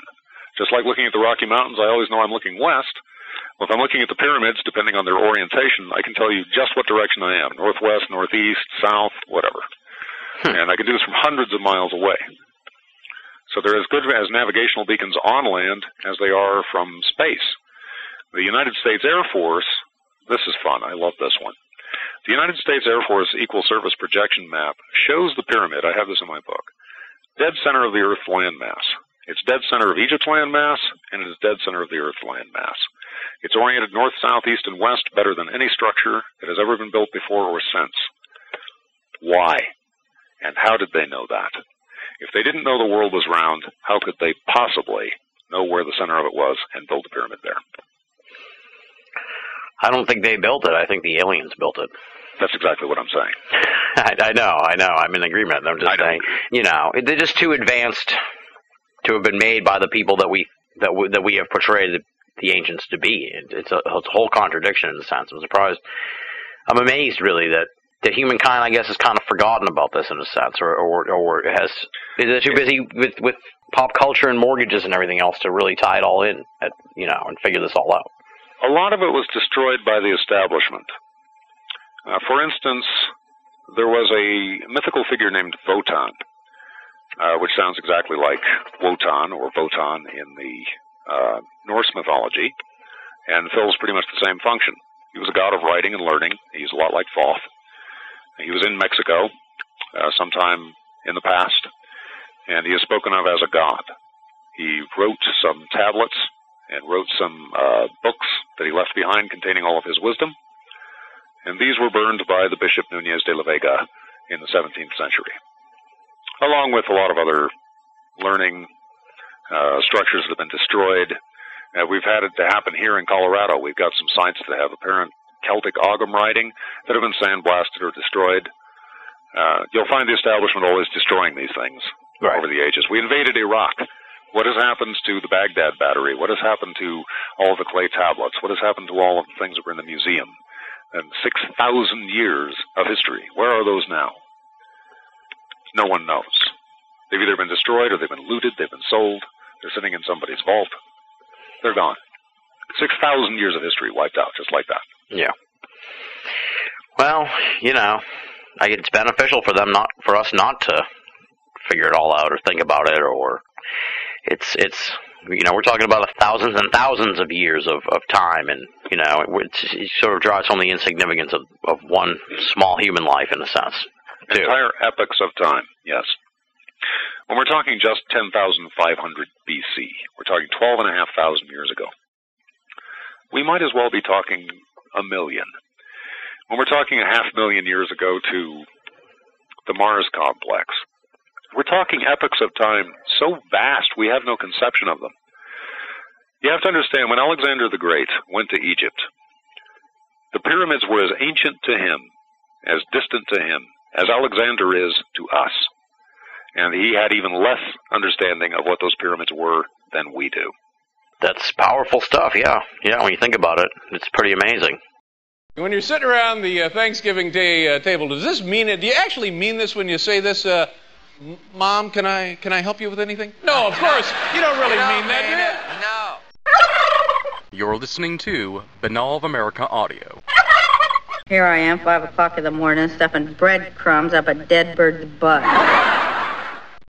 It's also kind of amazing that you, know, you talk about things being destroyed and stuff, and you just it's stunning in a way too that they've managed to survive all this time. You'd think that like I don't know. I mean, like you saw like the they had those really amazing like Buddha statues in in uh I think Afghanistan, and the, and the Taliban like destroyed them for like Oh, religious yeah, yeah, reasons. yeah, You know, it's scary almost in a sense that no one's tried to destroy the pyramids or destroy the Sphinx Well, or something have. like that.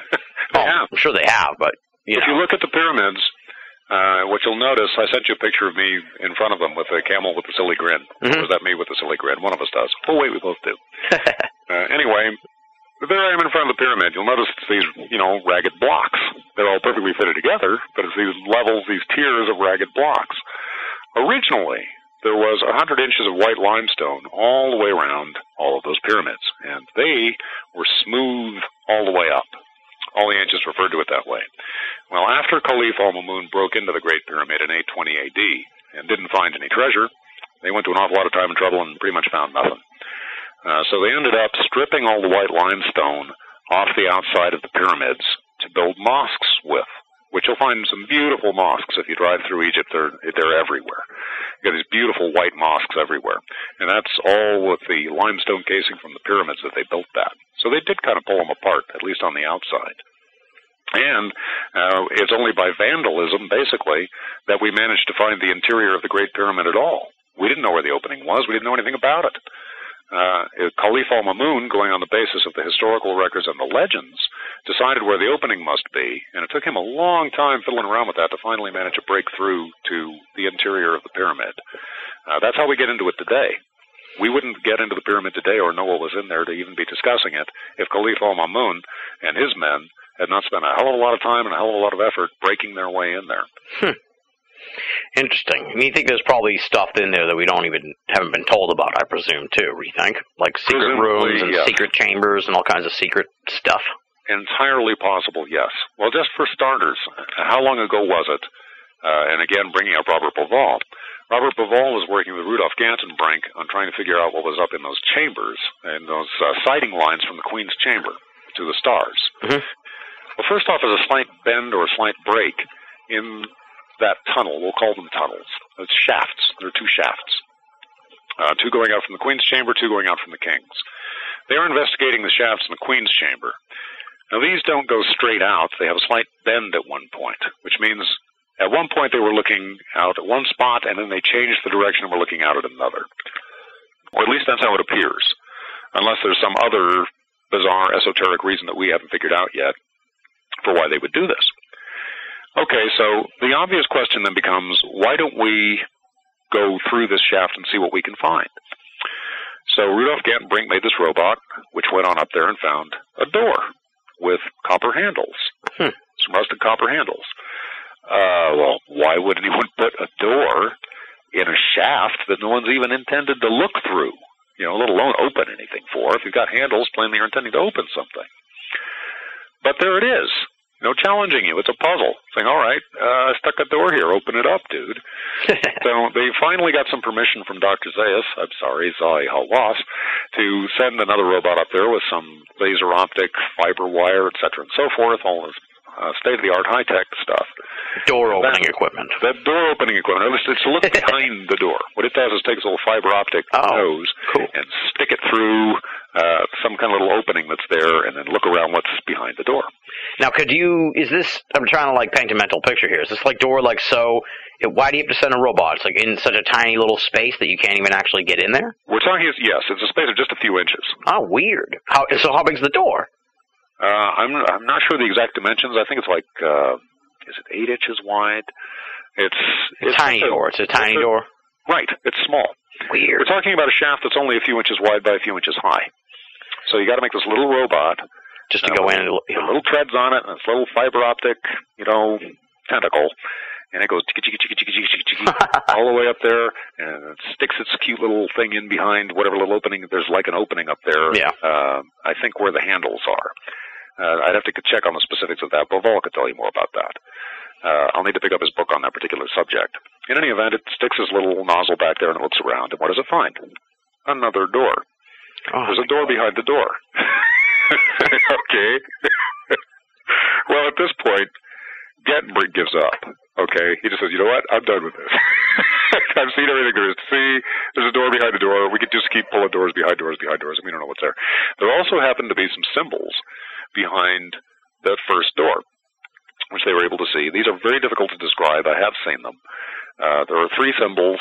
Uh, they do not look like any kind of Egyptian hieroglyphics we- we've ever seen before. And in fact, they don't look like any language we recognize. So we don't know what they are, but they're just some kind of symbols on the door. I, do have to say, because it's kind of funny, that the middle one looks a lot like the Stargate SG-1 symbol with the A and the little circle on top of it. it, it really does look like that. well, But this this was discovered after the Stargate series was up. But I do have to say that that's kind of funny. interesting. So no one's gone past the se- the first door yet that we know of. Well, we've we've seen past the first door and seen those symbols on the other side of it, and Right. we've seen that there's a second door there. Yeah, no. I'm, yeah, that's what I meant. Like no one's gone through the second door yet. No one's gone through the second door yet. No, Weird. is that it's been waiting like that. Bauval complains about this all the time. Uh, like I said, Gantenbrink just kind of gave up on it. He said, "You know what? I'm done." And if they did it again, I'm sure he'd get involved and say, "Okay, sure, let's get another robot and get it up there." But he hasn't been pushing to get any further move on that. Uh, Bauval and a small number of other people have been pushing to try and get uh, some more work done on that and to try and look behind the second door or to get the, the first one opened and, and maybe get behind the second one too. In other words, they want to go further with it. And I don't blame them. I would like to go further with it too. To me, it's a puzzle. In fact, Yeah. at this point, just looking at everything that's there, uh, there's a kind of a pleasant, taunting aspect to it, which is is almost playful. It's kind of like saying, "Okay, look, you know there's not supposed to be a door here, don't you? This is really stupid. I mean, this is as out of the way as anything could possibly be. Kind of like a pyramid in the middle of the desert. so while you're looking at stuff that shouldn't be here but is, let me tease you with this. See this door? Guess what's behind it? Another door. You want to keep looking? Come on, you know you do. So yeah, I could be holding the uh, football for Charlie Brown to run up and kick, but by the same token, I think there's actually something back there, and someone's just been waiting for us to come find it. Yeah, yeah, that's weird. Now I presume this shaft, because you have to make a robot to go in there, is like so long you can't just stick your arm in or anything like that. Oh no no no, we're talking yeah, many many many many many many feet, Yeah, uh, hundreds of feet. I mean, it, it's yeah, it's a considerable distance. I don't know the exact uh, Yeah, yeah. dimensions on that, but uh, it just makes you wonder how they expected people to even get get to the little door. Why would you do it? When you look at everything in Egypt, this is what's funny. You're always stuck with the question less of how, and that is always in the back of your mind. How the hell did you guys do this? We cannot build pyramids. We can't do it today. How did they do it? We don't know. In all that sand, rock, and papyrus, not a single record of how they built the pyramids or how they wed, they, they lifted all these incredible weights and put them into place the way that they did. Not one record. None of it. So we don't have the slightest clue how they did it. And Jean-Paul Bauval, who is a professional engineer, uh, he's constantly raising those questions. He'll just kind of illustrate the point that this this can't be here. And then when you say, "Well, how did they do it?" He, he'll just kind of shrug and say, "It was easy." And then I like to throw the question myself with a grin on my face and say, "Okay, what was that easy way?"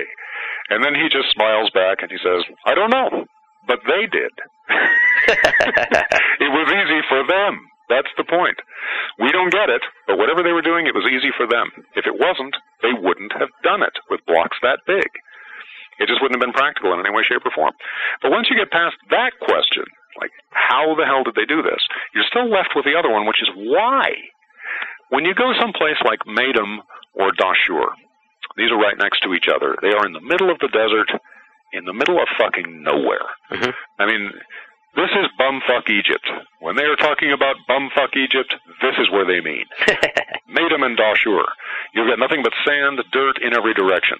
Nothing there, except two pyramids within sight of each other. One of them, the bent pyramid, is one of the freakiest looking things you will ever see in your life. That was just bizarre beyond words. Uh, that's also been substantially vandalized. Uh, toward the bottom section, up about, oh, I'd anywhere from th- about 30 to 50 feet, um, a lot of the uh, substantial blocks at the base have been pulled out. And you can see where someone did this. We have no idea who. It was Yeah. sometime in history. Someone obviously vandalized a lot of the lower area blocks presumably looking for some kind of treasure, the way that Caliph al-Mamun was doing with the Great Pyramid.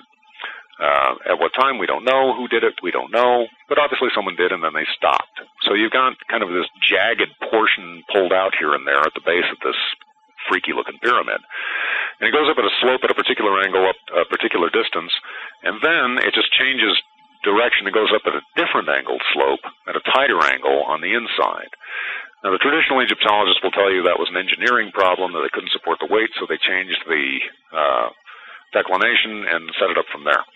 Well, you can say that. I don't think so.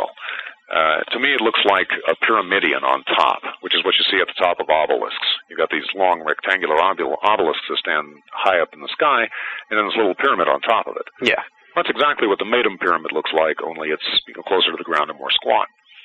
But it's just this freaky thing in the middle of nowhere. I mean, it's just desert. Why the hell would you build this thing in the middle of the desert? How did you get it there in the first place, and why?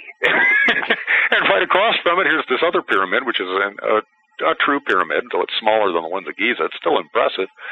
Uh, and you say, why did you build this thing here? Why did you build the other one there? This, this is what? There's no road here. There's no water. you just found the, weirdest out of the way place that you possibly could and said, I'm going to build two huge pyramids here. For the hell of it. I just didn't have anything better to do that day, and I happened to know how to lift incredibly huge weights. I thought I would take my Giants Erector set and build me a couple of toys here in the middle of the desert that would puzzle everybody for the rest of time. well, that stands to reason then. Do you think that it wasn't really as desert back then? Maybe it was a little more lush or something, or do you think it's always been sort of the way the climate is now?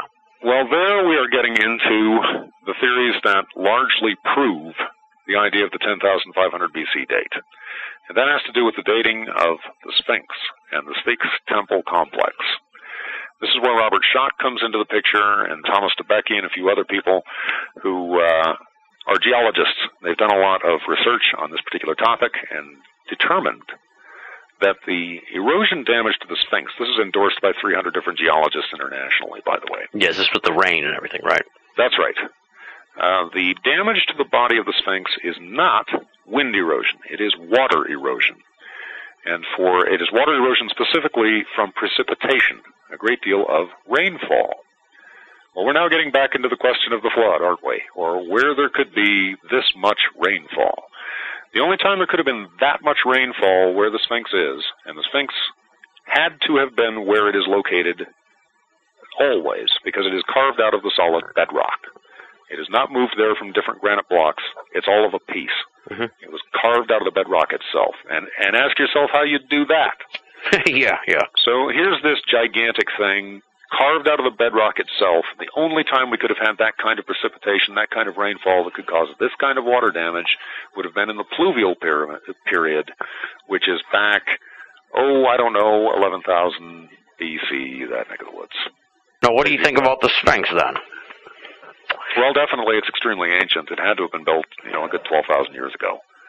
Uh, and presumably with all the other 10,500 BC indicators, probably that was about when it was made. There is a possibility that the complex was started at one point and completed at another. Uh, you'd have to get into Bauval's theories a little bit more for that to get details. I'm, I'm not sure I follow that one myself. He might be right. I tend to think that it was all built in great antiquity, but it is possible it was built in stages.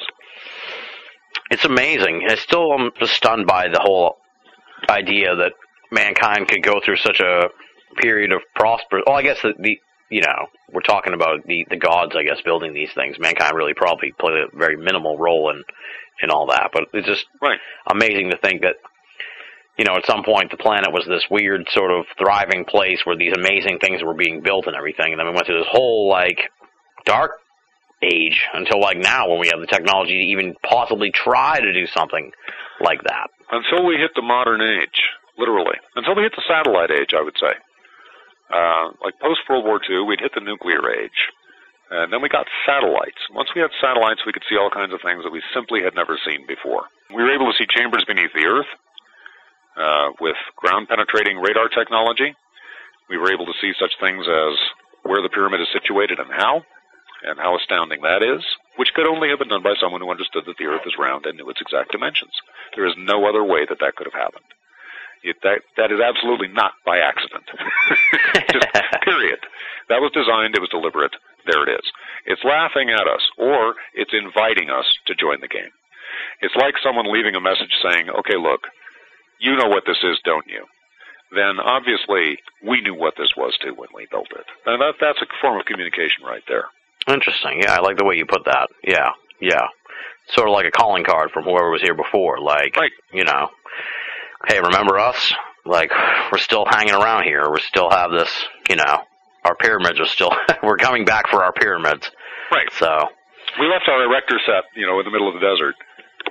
We, we thought we might come back for it someday. unbelievable.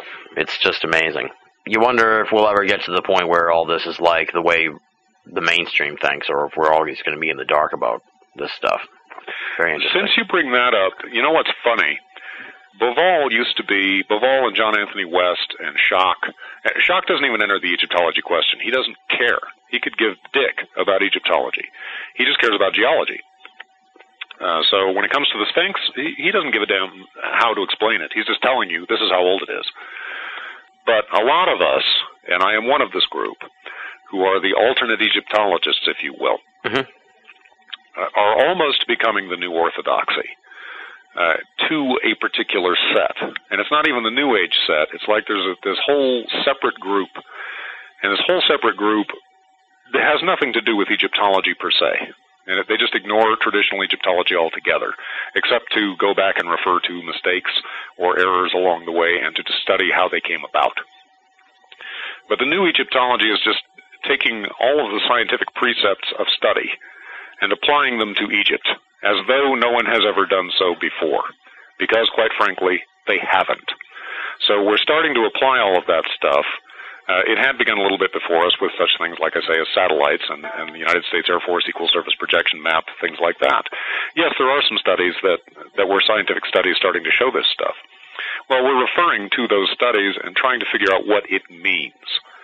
Uh, I mean, you can come up with all sorts of diagrams of wheels and pulleys and try and explain to me how granite's taken from hundreds of miles south down the Nile were brought up to the Giza complex and somehow erected into positions that we cannot accomplish ourselves today. Now you can you can talk about the wheels and pulleys and all you want, or pushing up ramps by a bunch of slaves, but it doesn't add up. It simply does not add up. None of the traditional answers add up.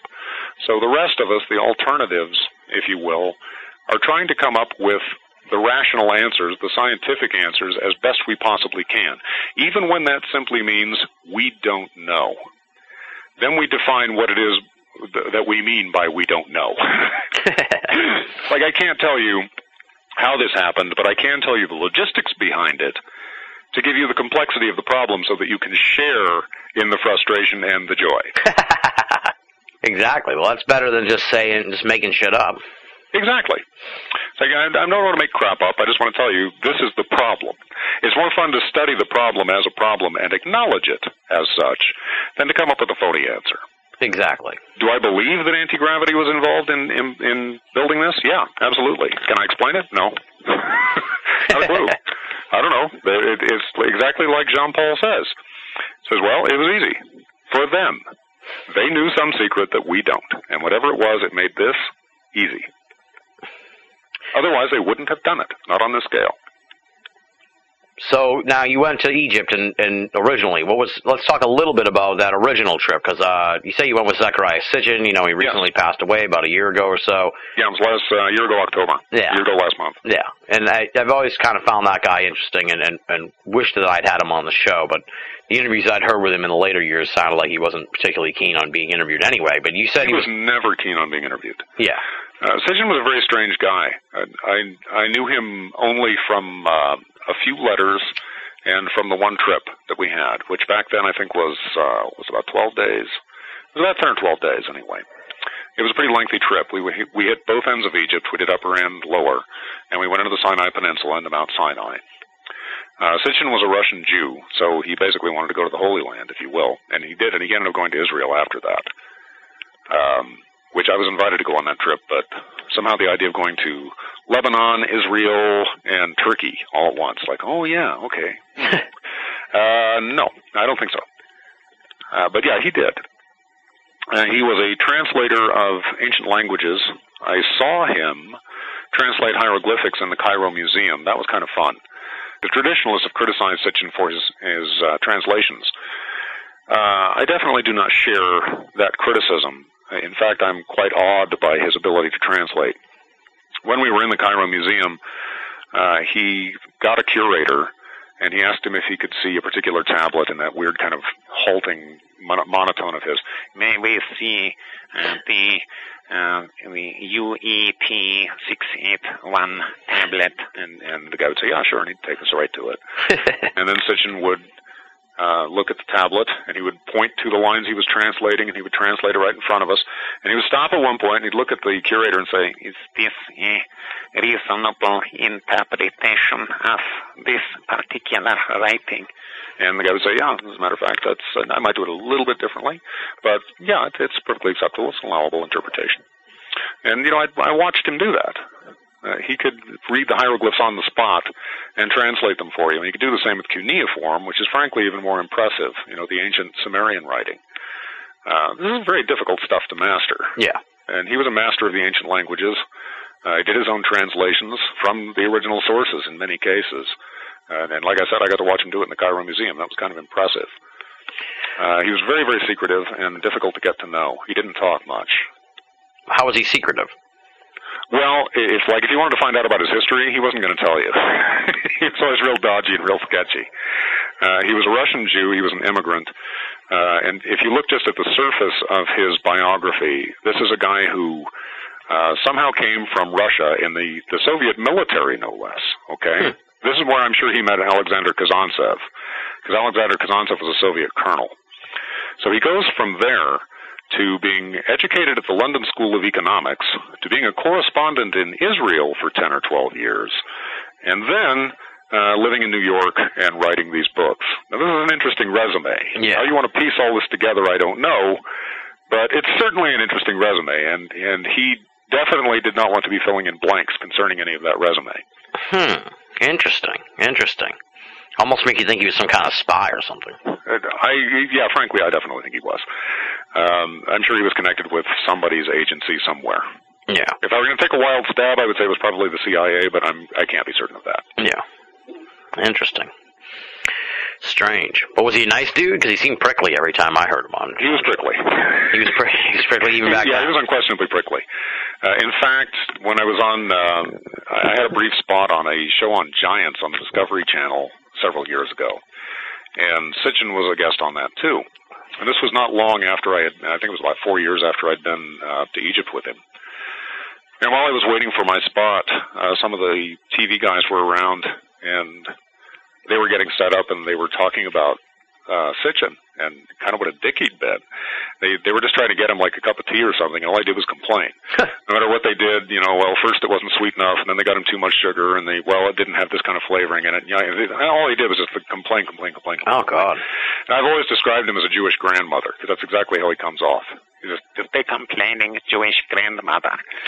and so after they'd complained about him long enough, I just said, "Oh, I see you've met Zecharia," and they laughed. Uh, and, then they told me all the rest of it and all the story. And he, they just said he was horrible. I can always tell if someone's uh, actually met Zecharia because he'll be horribly rude to them, even if he likes you. I never had a conversation with Zecharia where he could praise you in something that you were doing or something that you were working on, but he would always insult you before he was finished. I can't remember a single time I ever spoke with him that he didn't didn't insult me before we were done. You just had to kind of get used to that with him. yeah. Yeah. You just you wait and you know it's coming before you. You know you're going to get it anyway, so right? Like, well, you know, I, I know you're throwing kind of you know faint praise at me now, but I know you're going to damn me later. yeah, yeah. You're waiting for the other shoe to drop. Yep, That's what, that's now. what I was thinking of. Interesting. All right. So, well, we should touch a little bit, I guess, on on you know obviously the Rux trilogy and the whole theory that you know the government knows about the aliens and they're seeding essentially what you've been telling us here for the whole uh, conversation so far. This whole like thesis, I guess you could say, that it's all been intentionally seeded in in pop culture to acclimate people to the idea. So Yeah. you know, how about a little update on that? Have you seen that sort of come further now in the last uh, couple years since we talked? Well, it would help if I had some specific titles thrown at me because I see so many of them. Well, what's jumped out at you that you were like, wow, that really nailed it? Anything you can think of in particular? Well, I get struck by different things than other people might. Uh, for instance, I see the Green Lantern or Thor, and I'm looking at an entirely different movie than everyone else is looking at. Uh, the Green Lantern, especially, I'm kind of fond of. I've always liked DC anyway. The DC comics and the superheroes, they kind of own the cape and cowl business, or used to. Uh, Green Lantern's just an interesting character because he's pretty much a UFO abductee who gets turned into a superhero in the galactic community. Uh, I, I just kind of like the way that they handle him. I think they do a pretty good job with it. Uh, they make it seem matter of fact, which I kind of like, and I do see a lot of that. Uh, I've been seeing a, a tremendous trend in that over the last mm, 25, 30 years, uh, making the the idea of extraterrestrial contact seem almost mundane or commonplace, or just a little bit beyond that. Uh, for instance, when Hal Jordan the ship crashes and Hal Jordan finds it and there's an alien dying on board. He's kind of humanoid and he finds him and just uh he he doesn't exactly know how to communicate with him because the guy's an alien. But this guy somehow is able to communicate to him that this ring belongs to him and that he needs to accept it. And he does. And he buries the alien as a decency, especially when he sees helicopters coming into the area he doesn't want to find the body. So he, he literally buries this alien from some other planet as a decency uh, since he had the misfortune to die here. And the next thing he knows, he's kind of been the, the ring kind of takes possession of him, and he finds himself abducted to a slab someplace and has procedures done on him, and suddenly he knows stuff that he never knew before, and he's able to do things he was never able to do before. And he's talking to various non-human parties who are very intelligently communicating with him and saying, "Well, yeah, we've been around for a long time, and uh, we've never actually had a human here before, but welcome aboard." And it's all kind of just matter of fact, and I, I sort of like that approach. I think they're doing a pretty good thing with that. Hmm, interesting. Okay, how about the movie Paul? Did you see that film? Because that's like really rich. I love Paul. I'm so glad you brought that up. Yes, Paul is that's probably my favorite alien comedy ever. Interesting. Okay, so that beats out Mac and Me. Uh, which one is Mac and me? Keep me straight. That's the one with the kid in the wheelchair and he like goes over the cliff. Oh, It was is- terrible ET ripoff. Oh yeah, yeah, yeah, yeah, yeah. this is this is so much better. It isn't even funny. Yeah, yeah. Yeah, Seth Rogen finally was perfectly cast uh, as something, and, and playing Paul was it. He just had the right voice and the right attitude and made it all work. And again, it's that matter of fact thing. Um, here's this alien who crashed, you know, back in Roswell, and he's been held prisoner ever since, giving Steven Spielberg his ideas, who is presented as, you know, just kind of a yutz. Like, oh hell, that's a good idea. I could do something with that. Yeah, yeah, yeah, whatever, dude. And um, he finally gets away. And what does he want to do? You know, he just wants to go home. You know, he wants to do the ET thing, but he's he's really kind of matter of fact about it and laid back. Yeah. And he's having to do it all clandestinely because he is being pursued. And the people pursuing him are hmm, not very nice. You know, they're men in black type. Casting Sigourney Weaver as the head of that particular agency, I thought was sheer genius. And they put so many different uh, nerd appealing phrases in there. They were doing all kinds of homages to different sci-fi movies from the past. It was it was just a delight. The entire cast was wonderful. I thought it was an excellent script. Uh, it had me laughing nonstop. I just loved it. But it was the homey familiarity of it that made it work for me. Well, here's an interesting sort of take on things too, because in the in Hollywood versus the aliens, you mentioned sort of like a change of perspective as presidential administrations change, and Yes. You know, since the last time we talked, I think the Obama administration was just starting. Yeah. Um, so have you seen that sort of? Have you seen any sort of uh, thematic change in the portrayal of the of the ET story? Well, in general, it would be exactly what we were just talking about, which is what I, I usually come to expect from a Democratic administration. Uh, they, the Democrats, in general, this is a generalization, but it it does hold to be true. Uh, they tend to do the more interesting examinations of ET questions and uh, the more down to earth, if you will, uh, asking the practical questions and making it interesting. Where in Republican administrations, it's usually you know a scarier thing, and we're being invaded, and we need to hold up guns against them, and all of that. Yeah. Uh, I don't want to go too general with that, but yes, it does kind of apply. And uh, under the Obama administration, what I'm noticing more of are things like Green Lantern or Paul or the more interesting sort of examinations of extraterrestrial contact. Uh, there are exceptions, of course, and, and there have even been, well, there's one coming out now. I can't think of the name of it. It's set in Russia. I've seen uh, some previews for it, but I can't recall its name. Where we have invisible aliens coming down and stealing our electricity. it, it's it's a re, it's kind of a redoing of Kronos, if you remember that particular movie back from the 1950s, uh, where a giant robot comes from space and sucks up all our energy. So they're kind of replaying that thing with a bunch of invisible aliens, and it's just another War of the Worlds. They they recently had something a year or two ago with um, things coming down out of the sky and giant robots destroying everybody, and I can't remember the name of that one either. And it's a standard War of the Worlds, yes, which can be kind of fun if you do it right. But and uh, oh god, what was that other one? Aaron Eckhart was in it. Is this the Cowboys and the Aliens? No, no, no. Cowboy, that was weird. That was just bizarre. You know, there was a better thing of Cowboys and Aliens that wasn't called Cowboys and Aliens. It was Invasion Arizona, I think was the name of it. Interesting. Okay. James Marsters was in it. I think it was on Sci-Fi Channel. I ended up renting it. I'd never heard of the damn thing. It was just kind of recommended to me on Netflix. So I rented it, uh, saw it months before Cowboys and Aliens was coming out. And I just loved it. I watched it and said, this is a really good film. It was set, you know, in the Old West. Uh, I don't know, 1860s, 1870s, somewhere in there.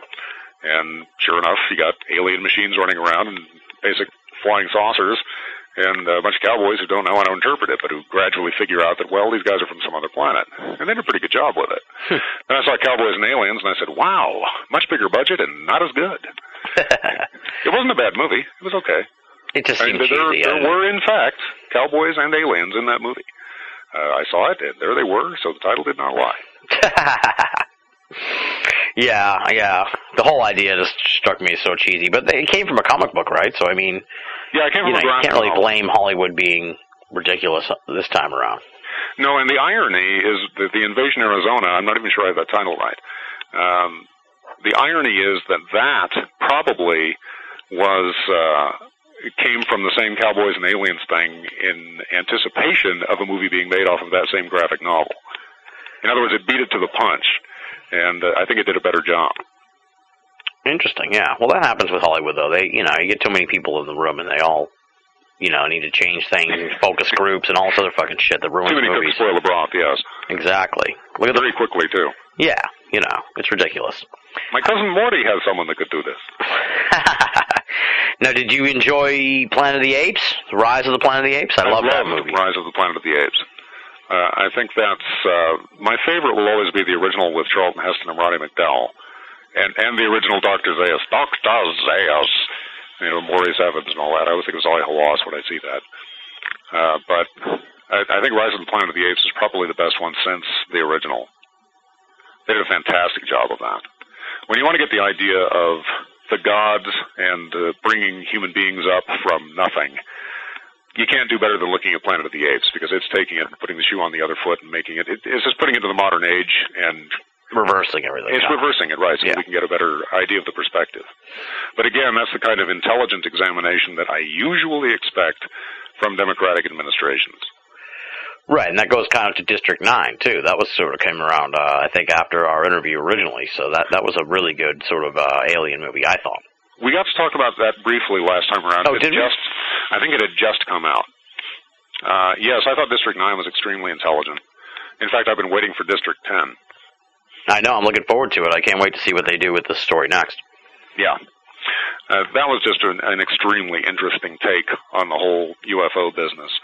Uh, for those that haven't seen it yet, first I would suggest you rent it, but basically it shows the aliens as having moved here out of desperation and being stuck in South Africa in uh, a low rent district. Uh, which where they aren't welcome. People don't like them. You know, they're ugly, they smell bad, and they have weird habits, and no one really wants them there. And they kind of live in a ghetto.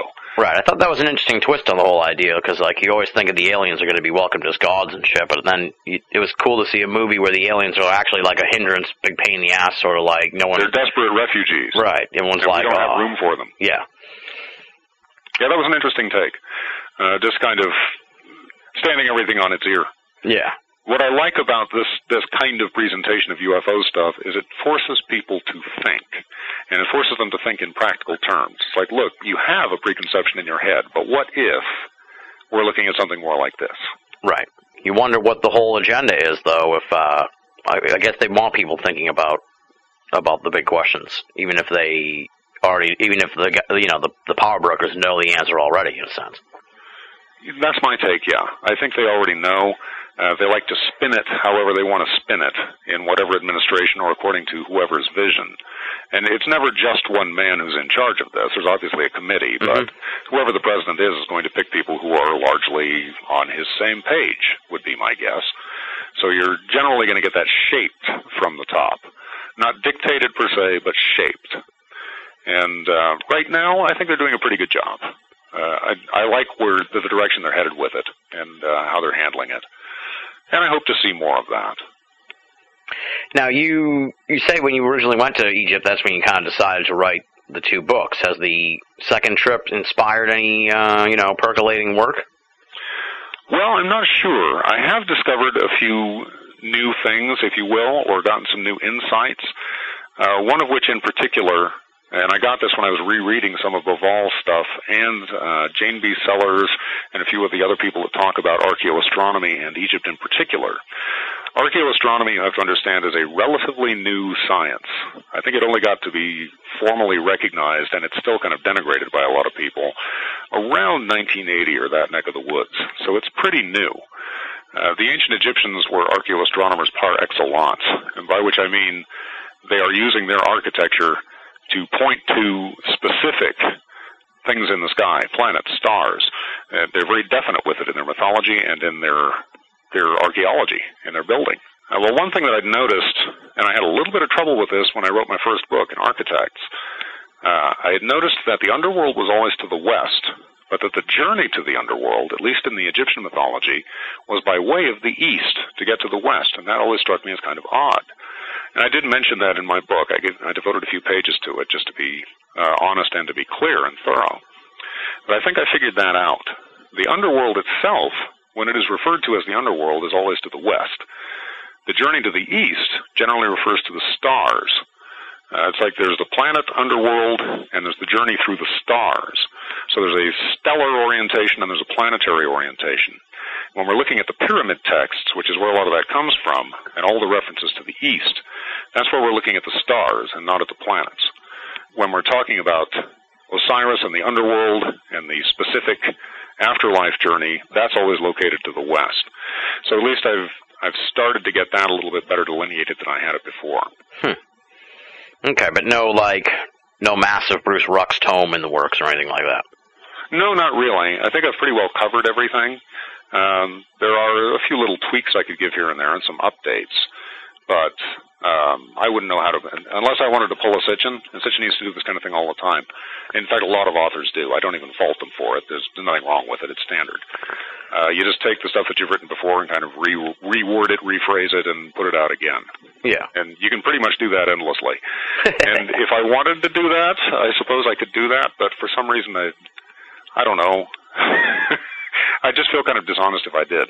Well, that's one of the things I like about you, and I think a lot of the a lot of the listeners do as well, and, and especially the folks like who have written in and stuff. It's like it's like you came to ufology, you wrote these books, and then you left. Like we we talked a little bit about this uh, in in the Bruce Rux trilogy, but I still find it like really fascinating and and refreshing and and cool that like you know you kind of came to your conclusions and then you're like I'm out. I don't need to get mixed up in all this anymore. Well, it was a lot like Schoch with the geology of the Sphinx. Uh, he's discovered what he discovered, and everyone else wants him to make some sort of pronouncements in Egyptology or wants to tell him he's wrong because of Egyptology. And his only answer to that is, look, I'm not an Egyptologist, I'm a geologist, and I'm telling you this is the geology. I don't care about the Egyptology. I'm just giving you what I know. Right. But having left ufology, like, what's your take on this? Is sort of I don't know if we explored a lot of this uh, in the original conversation, but what's your take? I guess you could say on the on the field of ufology, on the pursuit of trying to unlock what you think you've already figured out? I think that the field has always been incredibly weak. Um, and I say the same thing about Egyptology when it comes to studying Egypt or anything like that. The real problem is that you get priesthoods in any given field. And if we can call ufology a scientific discipline, which we can't, but if we were going to, um, the real problem is that you get little schools that break off from each other and they say, uh, for instance, the Zeta Reticuli thing is one of them, or the Gray Reptilians, and sometimes they'll overlap. They all have to be within their, their little doctrines and their own little dogmas, or they just don't accept anything else. Jacques Vallée used to com- complain about that all the time. Uh, for instance, when uh, there was examination of the humanoids that were coming off of UFOs, uh, the grays were very frequently being talked about, and God knows they are seen quite a bit. But all the other shapes, as Vallée liked to call them, were being censored from the database, literally. Like if you wanted to talk about something that was overtly a robot, well, they'd just throw it out. They didn't want to hear it because it wasn't a gray. And the grays, after all, are reptilians from Zeta Reticuli, therefore the robot claims must be false. Uh, they, they just reject what they don't want to hear, Yeah. what doesn't fit into their narrow scenario. And that's typical of any priesthood, as I like to call them. Uh, Egyptology is a priesthood, and so is ufology. Actually, ufology is several priesthoods all at war with each other. Yeah. And there, you can't have any progress out of that. All you're going to get is endless argument. Right, right. Part of it's too is, is that it's like an amateur science, or, or even like an you know I don't know. It's sort of like a weird. If it's a religion in a sense, it's a weird sort of religion where like anybody can rise Anyone to can play. priesthood. Right. well, and and I'm no different from that. Uh, I came in from the outside. Uh, I wrote what I I came up with all, all my observations, like you said, and I wrote them down. Uh, I crossed my T's, dotted my I's, showed all my research, and said, you know, I'm willing to discuss this. That's fine, but uh, I am pretty unshakable unless someone can come up with. I'm arguing from my conclusions, not from anything else. Uh, if you want to attack my conclusions, fine. If you want to go after the arguments, fine. But uh, I'm not a ufologist per se. I'm not someone who's going about studying all these various different theories. I've already come to the conclusion on what those theories mean and what they represent, what they what the answers are. Yeah. That's why people like you. That's why people like hearing from you on the show because you're, you know, you're not pitching a new book or you're sort of like not. I don't know. It's hard to explain, but but you you have your you have your perspective on this, and and you admit when you don't know something, but at the same time, it's like you seem pretty adamant that that what you've the conclusions you've come to are are the actual conclusions, which I find interesting. I'm pretty well certain of that. When it comes to particulars, there are all kinds of things I don't know, but I am comfortable not knowing those things. Uh, like I said earlier, it's better to, to admit that you don't know and just be able to discuss it honestly uh, than it is to toss out some theory and and stick to it and say, well, this is the way it is. Well, that's the difficult part when you do that because I'm I'm of uh I'm sort of like the opposite of you in a way. This is the weird part too because uh it's weird that I enjoy our conversation so much because like I'm of the I'm just sort of like let leave everything as a potential and and you, and you you sort of lock down on on what you think it is but either either side is I think in a sense almost healthier than than sort of constantly having to like fit the latest news into your vision almost. Yeah, and, and I see an awful lot of that taking place. That used to be the problem with Art Bell. Obviously, if you're running this kind of show and you're sort of stuck in the same position to a certain extent, you really can't commit to any particular theory because you have to be open to everyone else's theory in order to have your show. Uh, that's how you're able to present everybody else's theory because that's what your show does. Uh, so there's a certain amount of that that's understandable. In Bell's case, he just kind of went crazy with it. He was three ring circus. That's where, and this week, a man who believes in Martians. Next week, from alternate dimensions, aliens from Zeta Reticuli. In this ring, you know, he's just pointing from one to another, and it's, it's just another dog and pony show every week. But there is a, a built-in problem with this particular kind of format in that if you commit to a particular kind of theory, then you're no longer a format that is presenting different theories. Right, exactly. Exactly. You're not really trying to get to the bottom of all this. You're just trying to reinforce whatever you believe in. Right. And I see no problem with that. In fact, I think it's uh, fair, good, and just that everyone gets their chance at the pulpit to say whatever it is they have to say. Now, ideally, I would hope they do the same thing that I do, which is if you think you've got something, nail it down. Present your court case. Cross your T's, dot your I's, put it all together, and present a case. Make a book out of it, because then we have something that we can go over and discuss. Then you have what is called falsifiable information. If I find something wrong with your presentation or with your facts, I can falsify them. In other words, I can say you're wrong as far as this goes. Uh, or, well, I see your point on this, but I may disagree with the interpretation. The point is you have, you have a bedrock from which to operate. Right, right, right. You have a foundation from then you begin your discussion. Right. We we kind of talked about how how steadfast you are in, in your theories. Is there anything that would come along that would like change fundamentally change your thought, unless like the aliens landed and they were like, no, actually, Bruce, you're you're wrong about that. We come from uh, France or something, you know, like. Well, that would definitely do it. yes, that would definitely change my mind. Again, that's falsifiable evidence. If, if they actually showed up and uh, shook hands with me and happened to pee out of their finger and all that other stuff, I'd say, well, okay, uh, I guess I was wrong. Uh, or at least I'd say, okay, so that's you guys, but uh, are the other guys out there too? Yeah. Yeah. So I don't know. Uh, the only thing that could really change my mind on it would be a more solid argument, and I have not found that. Well, exactly, yeah, because it's, it, it's you know, I've, I find your theories to be particularly strong because a lot of the stuff that I've heard is like they don't take, you know, if it's a modern UFO thing, they don't take into account the ancient astronaut part, or, or, or like you said earlier, you know, the ancient astronaut thing really doesn't take into account the modern era, or it's like always seems like these things, little things, don't get all tied in together, and you seem to really have tied a lot of the little details in. in The two pretty well. prominent priesthoods, the modern ufologists and the ancient astronaut bunch, are simply not paying attention to each other's arguments because they're frankly proving each other. They're not at odds. Right, exactly. Right, right, right. Because they, you know, they don't. It's just strange that they don't even seem to want to. They don't want to talk. Right, right. I mean, some you know, I can tell you why that is. I can tell you why that is. They're spooked. When you get into modern ufology, then you're getting into the question of abductions. And if you get into the question of abductions, you're opening an entire can of worms. Now, I've got those pretty well uh, figured out as far as I am concerned and can make sense of them, uh, equating it with the ancients.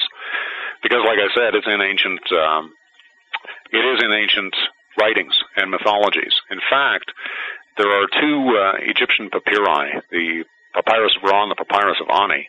They're they're both the Papyrus of Ani, basically, but they're telling the same story. And the story that they're telling is of what amounts to a UFO abduction. And the UFO abduction goes like this. The Ethiopian viceroy and the pharaoh are having some kind of a conflict. So the Ethiopian viceroy goes to his magician, and the magician uh, makes quote unquote model men and animates them by his magic. They fly on the clouds at night, pick up the pharaoh, beat him with sticks 500 times, drop him back off where he came from a couple hour a couple hours later. When the pharaoh wakes up in the morning, he's got all these marks on his body and he's sore. And he calls all the courtiers in and says, "What the hell happened?" Because he doesn't remember. But then he gradually recalls what happened to him, that he got picked up and that these model men did this to him. And everyone thinks he's crazy, except his court magician. His court magician says, Look, I know exactly what happened to you. The court magician of the Ethiopian viceroy did this to you. I'm going to give you an amulet to prevent that happening again, and I'm going to do the same thing to him. And he does. Well, what I've got here, I have a story of a UFO abduction, a modern UFO abduction. I've got something that flies on the clouds at night, picks up a given target by model men or robots, performs procedures on him that leave marks. They are recognized the next day, but the person doesn't remember how they got there, the memory gradually comes back to him. That is a modern UFO abduction, right there. And everybody involved in the Roswell crash that saw the wreckage remains all said the same thing. They all said that they saw hieroglyphs, or what looked to them like hieroglyphs. Something hieroglyphic. I saw hieroglyphic writing. I saw something like Egyptian writing. Every single one of them said that. Well, there I've got a connection all the way back to the ancient world, back to ancient Egypt. Mm-hmm. It all comes together like your theories here, so it's very interesting. So, what do you think then is going on with abductions in light of the entire thesis you've laid out here in this conversation? What, what, why, why would these gods be sending robots to pick up people and look at them and maybe maybe create hybrids? If that's even you know, we don't know if that's on the table anymore or not. Well, hybrids, I think, is uh, not necessarily an accurate word. It's not necessarily inaccurate either. We don't know the nature of the offspring. But the nature of the offspring at least has to be admitted as more human than anything else. All the descriptions of them appear to be human. Um, so whether they are actually alien human or human human, and I'd say they're human human, but uh, partly with humans from someplace else. In other words, they're, they're no more hybrid than uh, a mulatto. You know, if a black person and a white person get together, they have a baby. It's human. Right. It's completely human. Uh, you want to call it a hybrid? Okay, you can call it a hybrid, but it's human. I don't know what else to call it. So yeah, in that sense, maybe. Uh, but as far as picking people up or why they would be doing so, and why they would be doing cattle mutilations for that matter, because they are testing the contaminants that have been picked up by people in given regions. As far as the hybrids go, or just the offspring, let's just call them the offspring. Uh, the creation myths around the world are all pretty explicit that humankind was started here, having been brought from someplace else. In other words, a race was created someplace else and brought here. But that's part of it. Uh, there was a race that was created here to be slaves. There were people that were created elsewhere and brought here to start up life and brought to other planets to start life. And I think that something like that may still be going on. Uh, in any event, I'm not seeing anything different now than has ever been talked about in the ancient mythologies. Uh, I do think there are medical tests being that are taking place primarily to determine how much radiation or how many uh, chemical contaminants, for instance, are being picked up in given regions, because we poison our atmosphere and our environment beyond belief. Right, right, right. And they would need to have certain test control subjects check that out. Interesting. Yeah, that would make sense because you know, there's all these. The, the the world is horribly polluted as it is, so it's like Right. And theoretically they would be interested in what the hell, with, what, how we stand on that because they wouldn't have access to our data theoretically. Well, and we're one of their resources. Uh, that's another way to look at it too, and not to be cold-blooded about it, but uh, we are their cousins. So in that sense, they and their offspring. So they have a certain sense of, of obligation or responsibility to us. but we are also one of their resources.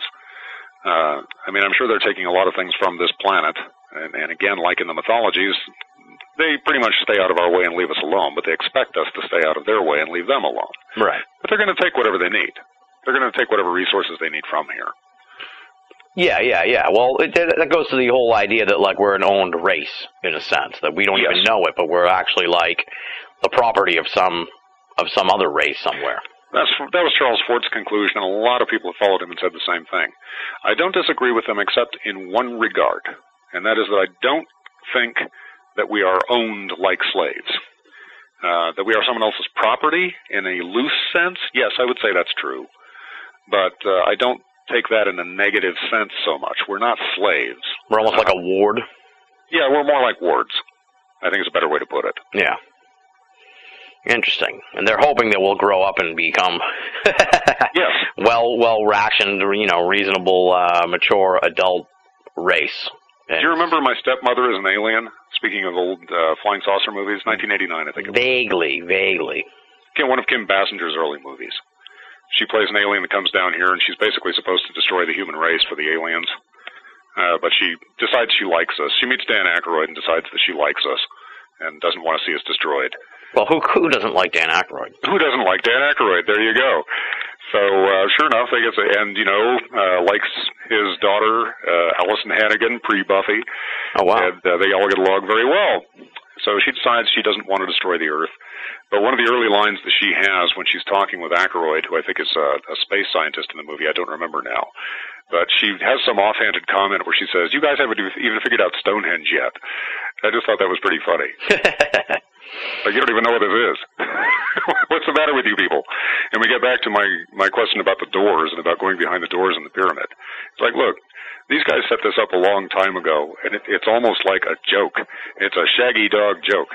It's like, how much do we have to do to get you guys to recognize we're here? Exactly. It's uh, you know, it's weird. The whole thing is strange. I want to know what's behind that door. No kidding. you and me both. I can't believe and no Robert one. Duvall and several other people. How long ago was like this that. whole door thing? Like, how long ago they sent that little robot up to look at it originally? I believe that the, the Upuaut robot is what that was called. I believe that was sent up in '98. Oh wow! So like, we're Uh, talking like four, Oh, 13, yeah, it's some 14 time. years. Yeah. It's been some time. Wow. Right about the time of either my first or second book, as I recall, or very shortly after. So yeah, we're talking uh, a good 12 years anyway, 12, 13 years. Jesus. It's been quite a while. And, and like I said, Gantenbrink just gave up on it. He said, you know what, screw it. If you guys want to do something, fine, we'll do it, but screw it. Because, you know, he always had Zahi Hawass killing any interesting uh, investigation and stomping on it any way they could. Now that Hawass is gone, uh, in theory, in this vacuum, and we do seem to have some uh, slightly more enlightened people involved right now, uh, we should be able to get something more going. And hopefully, Bauval will be able to do something about that. If anyone is going to, Robert Bauval will do that. Interesting. Well, we're gonna have to have Robert on the show at some point soon to talk about a lot of this. Well, that would be fabulous. Yeah, you'd, you'd find him a very excellent guest. He's an extremely interesting conversationalist. Yeah, I'll He's very animated. You won't have to worry about asking him questions. You probably won't get a word in edgewise. Those are the best guests sometimes. I get to just sit back and enjoy the show like the audience does. There you go. Well, speaking of uh, enjoying the show, I'm sure the folks at home have uh, really enjoyed this one. And I tried to get you to tell us what's up next, but it sounds like you're sort of happy in your, uh, you know, semi-retirement until BOA Audio drags you back to the phone again, which is fine with me because Well, we and- love and having you on the rotation. I'm always happy to be dragged back. Uh, it, it's not dragging so much. I'm kind of, you know, running my way in there. Uh, if I come up with anything new, I mean, if I have any other projects in the works, I'll certainly uh, inform you. You'll be the first to know.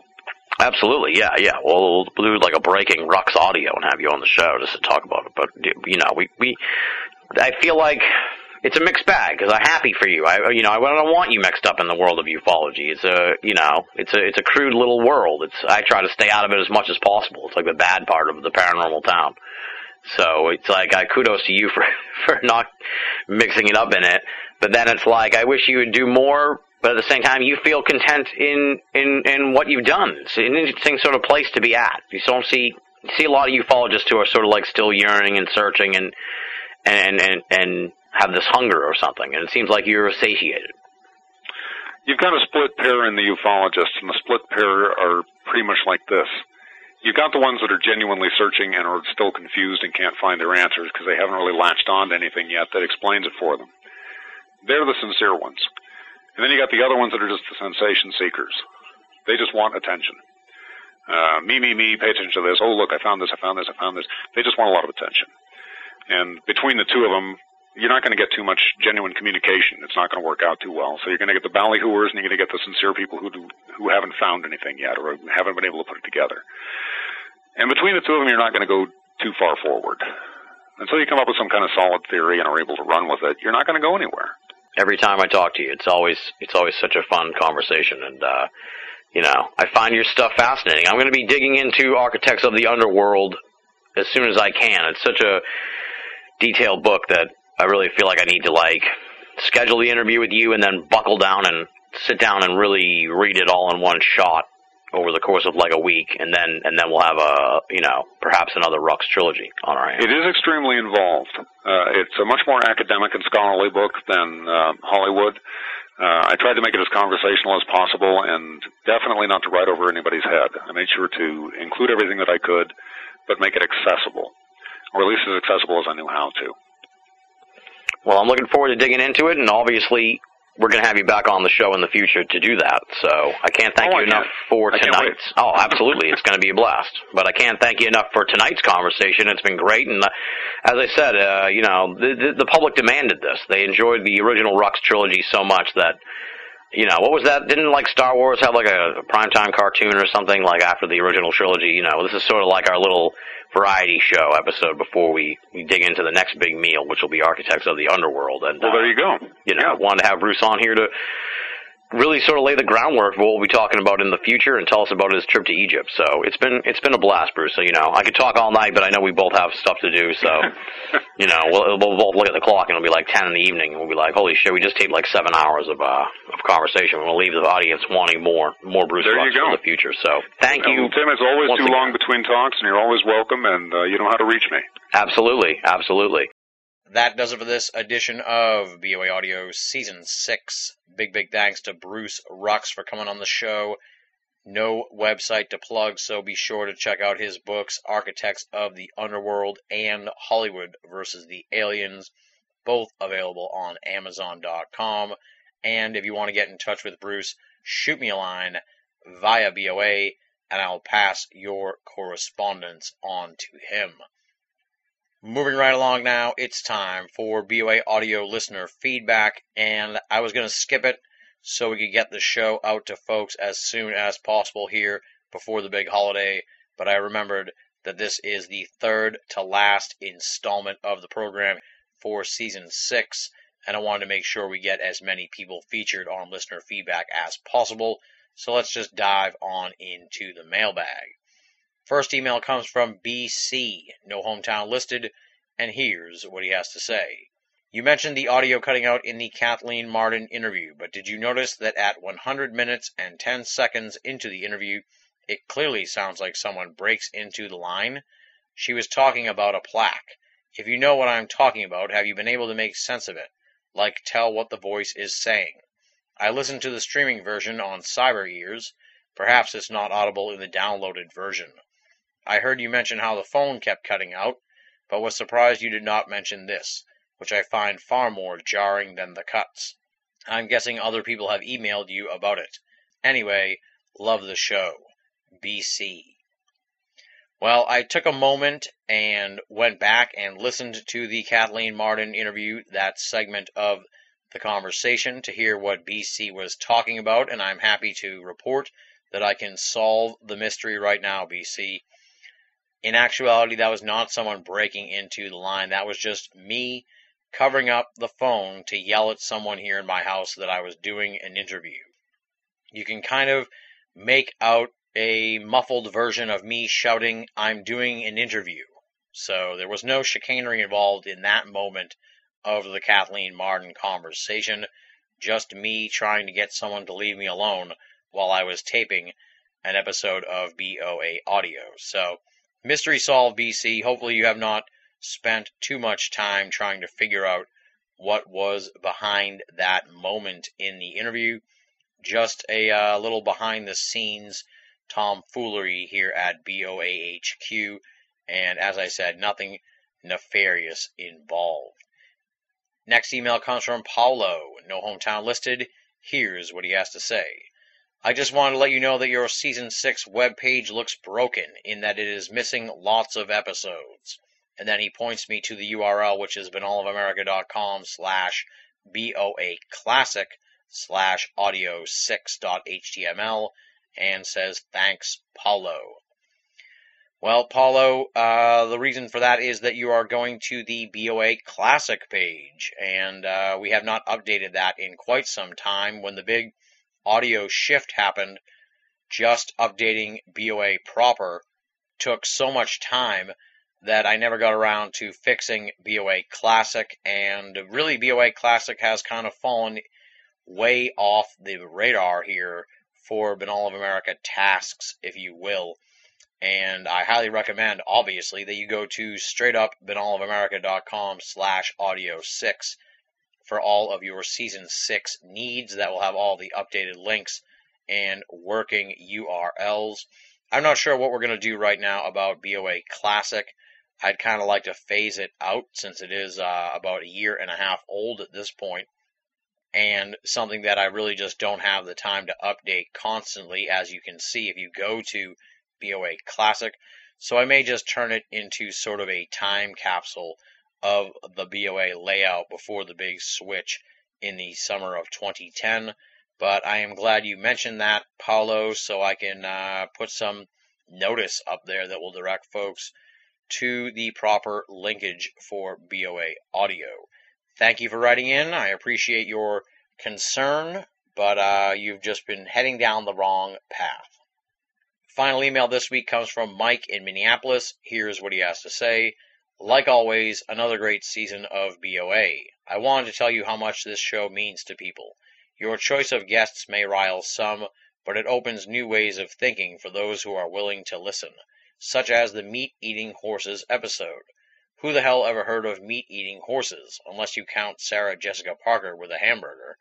Like you, I don't always buy everything that the guests are selling but I'm willing to listen to them. It makes you think, and that is what I like. I take most things with a slightly skeptical eye, but I always leave the door open to possibility. Until I had a cupboard door fly open with a glass thrown at my face, I didn't really believe in ghosts. A high point in my week is when I see a new show come up in my iTunes, and I know that for that day at work, I'll have a couple of hours where the day doesn't suck ass so bad. I don't want to sound whiny, since I have it much better than most do, but you add a wonderful escape for us who need something else to think about for a few hours. By the way, the offer of beers is still open if you are ever in Minneapolis. Thanks again for the show, and already looking forward to the 2012 baseball episode. Go Twins. Mike in Minneapolis. Thank you for writing in, Mike. Much appreciated. Glad to see you enjoyed the meat eating horses edition of the program. And I was very thankful, really, that a lot of folks got on board with that show, since it was really, in my mind, a tremendous edition of the program. Really one of my favorite interviews in quite some time. I didn't hear too much negative feedback about it, although I did see sort of the weird snickering in certain corners of Esoterica with regards to us covering that topic. And when you really think about it, that's sad in my mind. That's really sad because here we are, we're in the paranormal community. We should be open to all kinds of weird stuff, but you still get people who are in the paranormal community that are like, that's just too weird for me, or everybody knows that horses don't eat meat. As if, you know, they don't get riled up when you hear somebody say everybody knows that UFOs aren't real. I mean, come on, folks. We're in the paranormal. We should be willing to look at all the different stuff that's out there, no matter how strange and unusual. Listen to the information, digest the facts for yourself, and then make a decision. Don't just judge a book by its cover. And I think a lot of folks who passed on the meat eating horses edition of the program did just that and really at the end of the day cheated themselves out of what was one of the best BOA audio episodes of the season. So I'm glad that Mike got on board with the Cullen O'Reilly conversation. And as always, you know, when I hear from folks who appreciate the program and say that we help them get through the day, it's just tremendously humbling for me. I just can't get over how remarkable it is that Mike in Minneapolis and the emailer a few weeks ago from South Korea and you know the guy who was stationed in Afghanistan a couple seasons ago they're all BOA audio listeners they're listening throughout the world some folks you know they're far away from home right now and they're missing their family and it's Thanksgiving and they're listening to BOA audio too so uh, you know I'm just so thrilled to have created this whole enterprise and to have brought all of us together. And beyond thrilled, I'm just humbled, folks. I'm truly humbled at what this program has become. And, and Mike really sums it up in a big way. So thank you for writing in, Mike. Much appreciated. Glad you enjoyed the Cullen O'Reilly edition of the program. That'll close the book on BOA audio listener feedback this week. Thanks to Mike in Minneapolis for writing in. Thanks to Paulo Hope you find the new editions of the program at the proper URL. And thanks again to BC for writing in. Glad I could clear up the confusion regarding the Kathleen Martin interview. We mentioned it last week, but let's mention it once again here. We are coming to the close of season six, so now is the time to send in your guest suggestions and guest requests for BOA Audio season seven. As if there was ever any doubt, folks, there will be a season seven. That is a definite. And so we want to hear from you with regards to who should be on season seven. So send those correspondences in and obviously send in your feedback for the penultimate edition of listener feedback on the next installment of the program. Here are the ways to get in touch with me. You can write to boaaudio at hotmail.com or go to binnallofamerica.com, B I N N A L L of America.com, and click the contact button, or join up at the official BOA forum, the US of e dot com, T H E U S O F E.com. If you don't want to write all those letters down, head on over to Binnall of America and click the forum button. It is BOA's paranormal playground, lots of discussion on the world of esoterica, BOA audio, and pop culture as well. Lots of fun going on at the US of E. And of course, I want to mention that we are on Facebook and Twitter. So just punch in Binnall, B I N N A L L, and I will pop up on their search engine. Feel free then to befriend me, follow me, or poke me. It's all good, and I'd be happy to have you as part of my online circle of friends. Now let's give thanks to the amazing and esteemed BOA staff Leslie, Chiron, Regan Lee, Joe V, Tina Senna, Rochelle Hawks, Richard Thomas, Marla Pena, Bruce Pretty, Tony Morrill, our contributing cartoonist Andy Carolin, and our webmaster Jeremy Boston. New stuff at the website from Leslie and Regan Lee. New stuff coming up from Richard Thomas and Tony Morrill. So stay tuned to Binnall of America for lots of columns from the amazing BOA staff. We say it week in and week out, my friends, but it is the truth. If you're only listening to BOA audio and you're not reading the columns at Binnall of America, then you're only getting half the story. BOA, make it a part of your everyday search for esoteric news and opinion.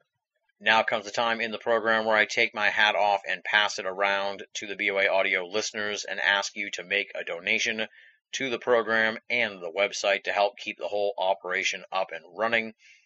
I'm going to be hitting you hard here over the next few episodes as we close out season six, asking you if you've enjoyed the last 28 episodes, if you're going to enjoy the next two that we close out the season with, if you've enjoyed the ride, then please, please, please make a donation to help get us into the black as we close the book on season six. There are two ways to donate to the franchise. You can head on over to Binnall of America and click the PayPal button. That'll take you to paypal.com. They'll walk you through the process. It's safe, secure, and simple. But if you don't trust the internet and you want to make a donation via snail mail, we can take care of you that way as well. Just send your donation to Tim Binnall, B I N N A L L, P.O. Box 232, Pinehurst, Mass. 01866. And you spell Pinehurst P I N E H U R S T. So altogether it's Tim Binnall, P.O. Box 232, Pinehurst, Mass. 01866. And if you send us a donation to the P.O. Box, please include your email address or some other form of contact so I can reach out to you and thank you for helping us out. And please make your donation payable to Tim Binnall and not Binnall of America, since my bank is anal and they will not cash those donations. We say it at the end of every donation request, but it bears repeating once again, my friends. No donation is too small, and all donations go towards Binnall of America and BOA Audio to help keep the website and the audio series up and running, freely available, and commercial free for all of our great readers and listeners the world over.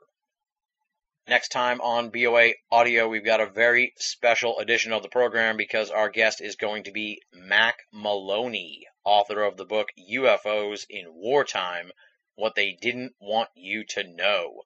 And the cool part about this interview is the book actually is not even out yet. It's not due to be released until December 6th and I have been afforded an advance copy via Mack.